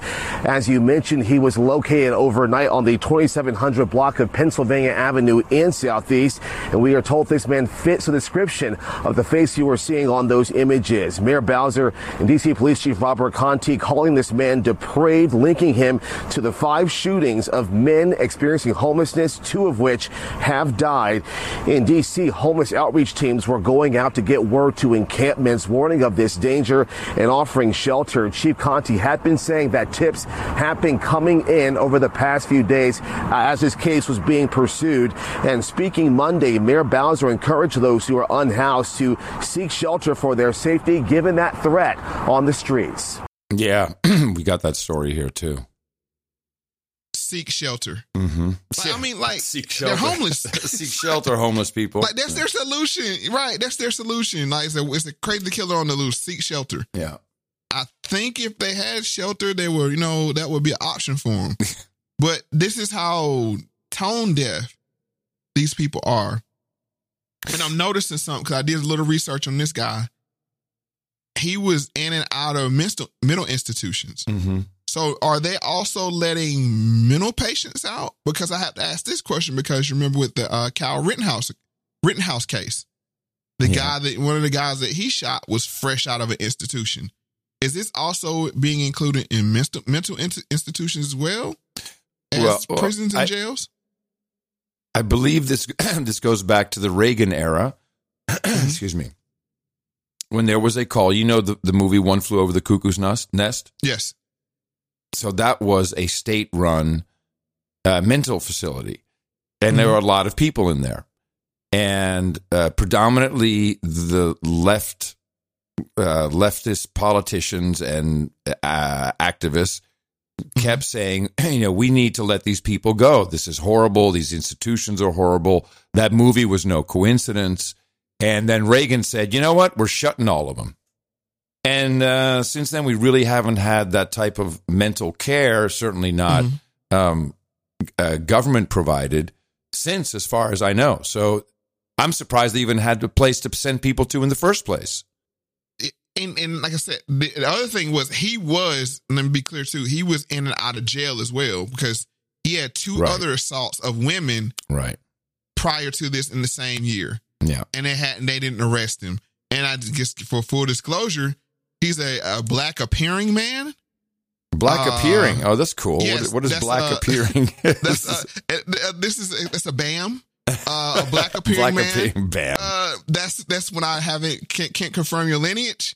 Uh, Right. So, so he- yeah. So he appears to be a black man, but it's not cons- not uh, his lineage is not uh, confirmed yet. So we can't we can't take that one. We can't take that L uh, just yet. Um, wow. Just verified. Uh, moving on. Now we got to go to the shopping cart cart killer. He preys on the weak, he preys on the, the, the vulnerable, um, and he does unspeakable things with his victim.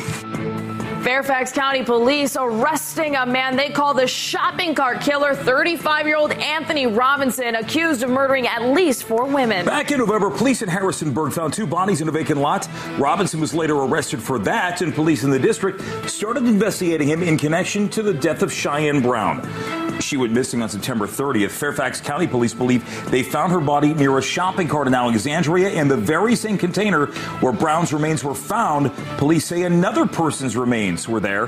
That person has not yet been identified. Investigators believe Robinson met his victims on dating sites, took them to motels, then used a shopping cart to dispose of their remains in various locations. They think there may be more victims out there. Police say Robinson is transient. He had addresses in New York, Prince George's County, and D.C. He also had many jobs and no criminal history. Okay, this is a this is a, a fan favorite. Um, growing up in the Netherlands, uh, uh, and to this day, I would say, really the nutty crimes, the like eating the victims and stuff like that. You know, Zodiac killer, all this stuff was really it's only in America. It's not true, probably, but really, this type of media murder is so stereotypical American.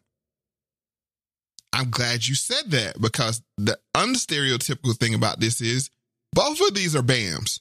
Another black appearing man Hmm. that's a serial killer, which uh, and also has a history of being in it. He didn't have a criminal history, but he has a history with mental illness, which Right. that's why I raised the question in the first place. Right. Now we're saying, okay, that's DC, which guy went back and forth to New York. Now we have this next guy in Fairfax, Virginia, which is right outside of DC.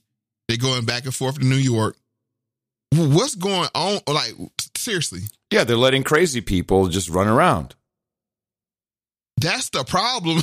Like, Yeah. that that's the whole like. Yeah, there was one in New York too. Did you catch the one in the museum, Museum of Modern Art? No, I, uh, is that the one that jumped over the? Uh, yeah, but this guy was a long term. You know, he had a membership card. He would go very regularly, and then there were a couple of things that happened, and they and they revoked his membership card, and he came in again, and they said, no, well, you can't come in because of these other, you know, this ruckus you caused, and then he jumped up and just stabbed the women. But that was, was he? va- Did he have his vaccination card? I have to ask. I, I don't Is that know. is that the reason why? No, I'm, have to. I mean, these are legitimate questions that we have to ask when they're kind of vague with the reason. It's like, what That's was a the very reason it's a great was- question. I have no idea. I, I wonder if well, I can look it. I can see if you if, if vaccination is required for Museum of Modern Art. Yeah, because I mean, I I forewarned people with this po- going postal thing. Um, Wow, wow. We've talked about that. And yeah, hmm. Going postal. Yep. It's kind So, of time wha- for that to come back, I guess. it, it's it's it's very concerning when you see, like I said, DC right here, Fairfax, Virginia. So I'm from the DMV. They call it the DMV, right? DC, uh, Maryland, and Virginia. So I Hey, have D Mo? and I have V. Yes. COVID 19 vaccination and face masks are required for all visitors of the Museum of Modern Art. I will be interested in what Huh. his uh, status is Huh. and why he was just so peaceful all of a sudden, and then all of a sudden he was revoked. Mhm. Um, did he have his freedom papers or not? I'm just curious. Yeah, yeah. I, that's a very valid question. All right, so now we can't leave the M out. We got to go over to Maryland, and this is uh, Marilyn Mosby. She puts the M in Maryland. And right in step with Tymas, here's Marilyn Mosby. She's the current Baltimore City State's attorney and one of the rogue prosecutors these Soros type groups support.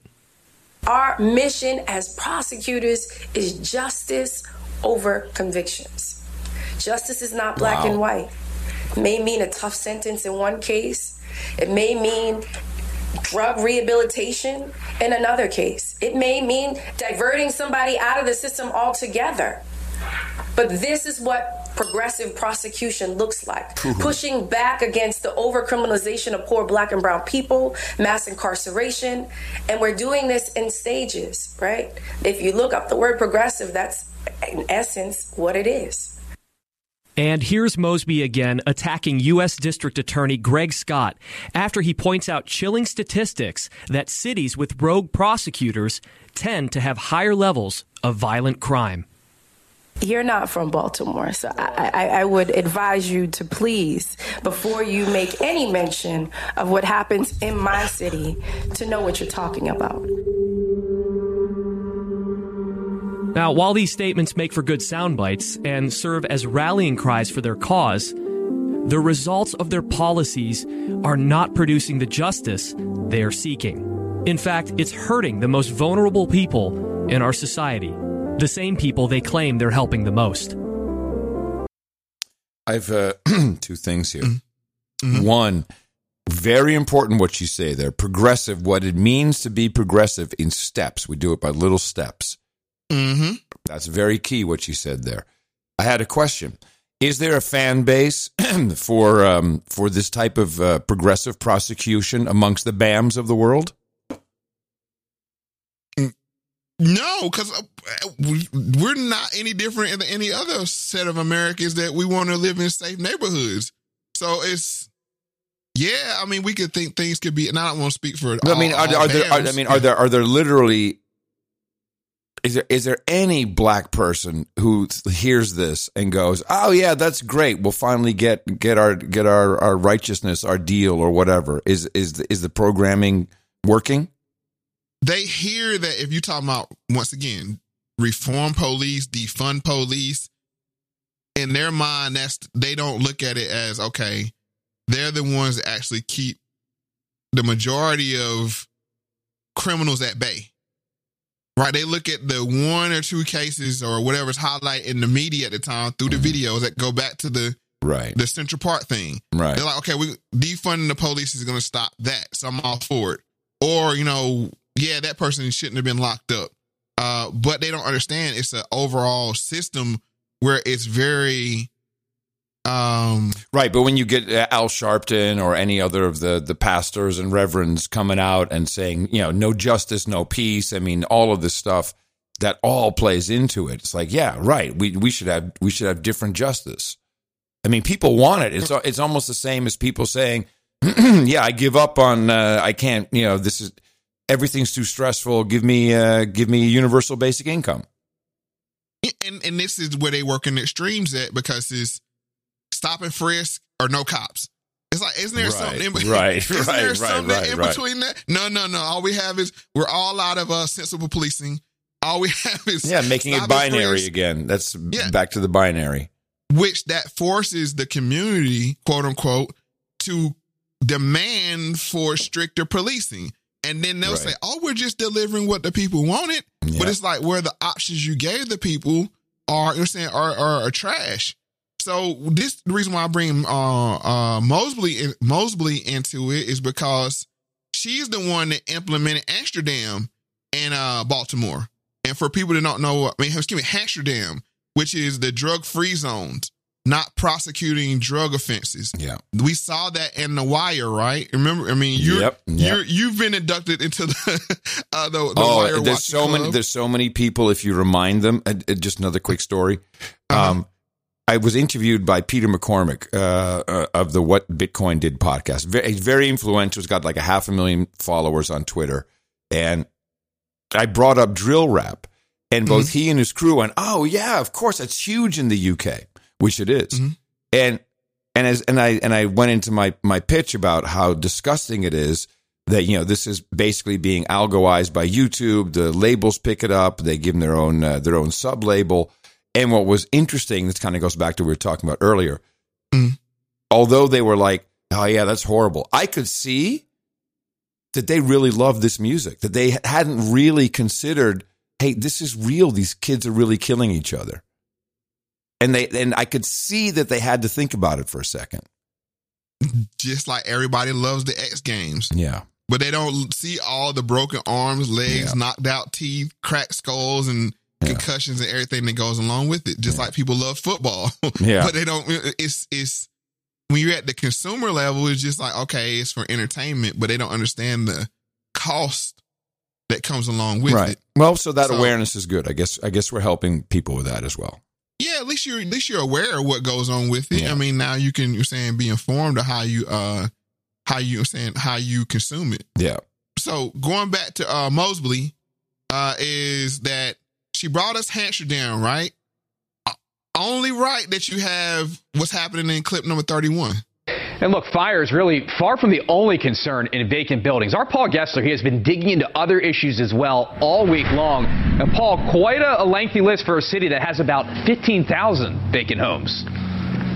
Right, yeah, and we are a block away from Abijoy on South Calhoun Street. And you'll notice this house right here behind me caught fire just on Saturday, two days before that fatal fire on Stricker Street. It also a vacant building, but firefighters tell us the, really the only difference was the floors didn't cave in on this one. In theory, vacant homes should be boarded and secure, but we have found that's not always the case, leading to other dangers that in and around vacant buildings. 15,000. It's sad, actually. That's how many current vacant buildings the city tracks. You take the vakes away, you take the crime value down, basically. The Stricker Street property had been vacant since 2010, the latest of a long line of fires at vacant buildings, but that's just the start.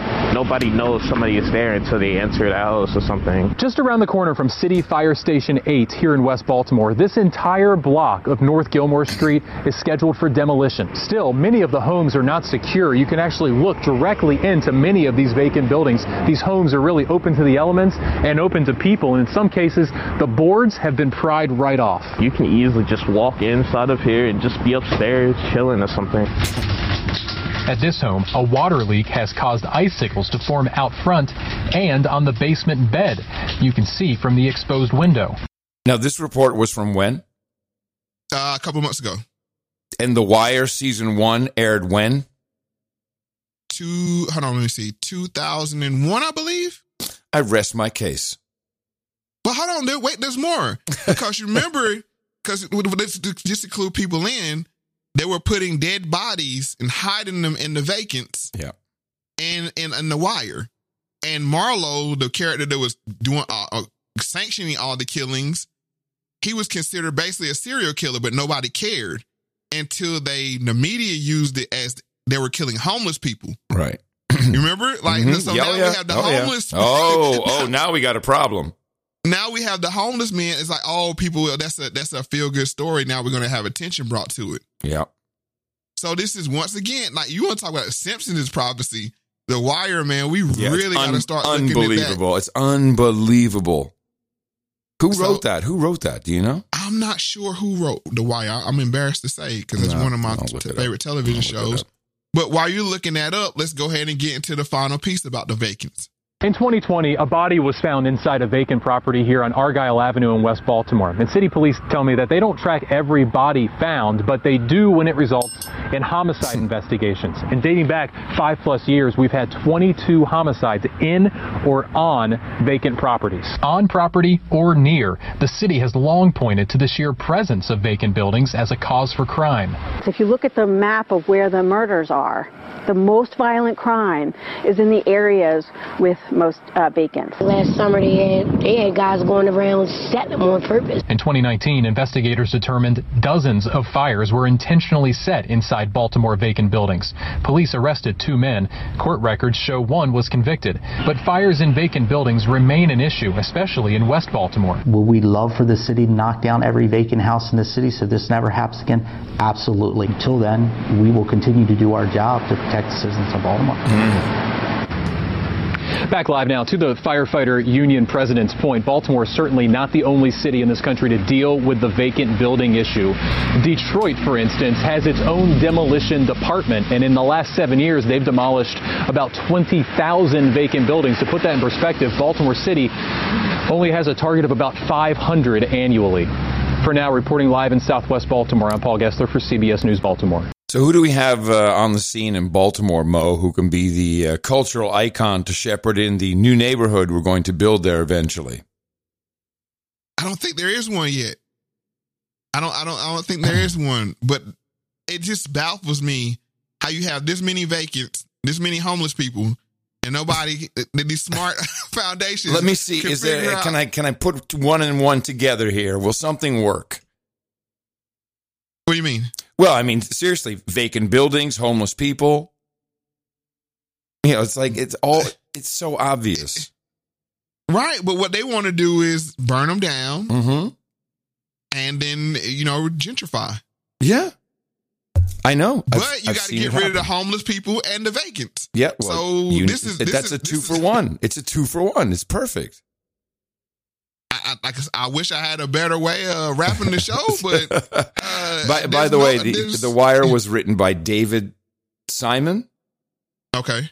Uh, interestingly, I think he's a Jew, but he worked um, just because in context of the show. Mm-hmm. Uh, he worked at the uh, the Baltimore Sun City desk for 12 years from 1982 to 95 and wrote Homicide, a year on the killing streets. And so I'd say a lot of this is uh, no wonder it's based on some factual stuff. The guy lived it. He was there. Right, and and they just highlighted a lot of the things that's going on now. I mean, it's just it's it's like he had their playbook in a way, or he was in the know of how they was to roll out these things. And now we like they said, we're seeing it in Detroit, the same thing, the vacants, the homeless people, all over across the United States, and they have to get rid of these people one way or another. And I think between fentanyl, uh, Yeah. yeah. r- ring policing, um, I'm sorry, ring policing? that, I said, that's how I look at it. It's going to be you can't be outside the zone. Oh, right, right, This, right. is, this yeah. is the homeless zone. You know what I'm saying? Se- yeah, sectors, here. sectors. Let's call it sectors. That's more Sectors, sci-fi. yeah, sec- sector. Yeah. Sector policing. Yeah. Ooh. I think that's going to wait the way they're going to do it. And when you step outside of that, it's going to be like they're going to be herding them back into their zones, and then they'll they'll take back the real estate. Like I said, I wish I had a better way, a more um, uh, upbeat uh, way to wrap the show. But the only thing I can say to, to people is first seek first to understand, Yep. and then you know, um, And I- at least start talking about the solutions. And also uh, continue to work on uh, parallel networks of all kinds. Make sure that you know you're connecting with people. Uh, uh, I, I mean, we really need a. ah, I think that was on my list, wasn't it? I'm going to set up a Yes. um, uh, mofax.social. Yeah, this we Mhm. need we need our own Mastodon server now for sure. Oh, I'm writing this down, Mo, because we need to start connecting people a little bit. I mean, the, you and I have both seen some of the emails that have been coming in. You know, Mhm. our conversations are having impact. It's uh, people are impacting others. I'm really proud of the work you're doing, Mo. This is fantastic. I appreciate that. Thank you, Adam. And as I always say, pay attention to everything and the truth will reveal itself. And we will uh, reveal ourselves in uh, 14 days for another a, uh, standard Mo Facts with Adam Curry, 79. But of course, make sure you check out the Lost Tapes on Wednesday and keep your eye on the socials for everything Mo is up to. We'll talk to you next time. Remember us at mofundme.com. See you next time, everybody. You touch and go, but don't you know you can't hide? No, no, baby. When you give it up, it's only enough to get me by.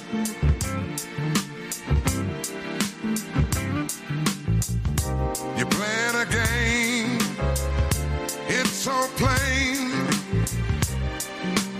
You want me to win. I'm willing to play whatever you say. If love is the end, playing your game, baby. Your game, baby. Just you and me. Playing your game, baby. Your game, baby.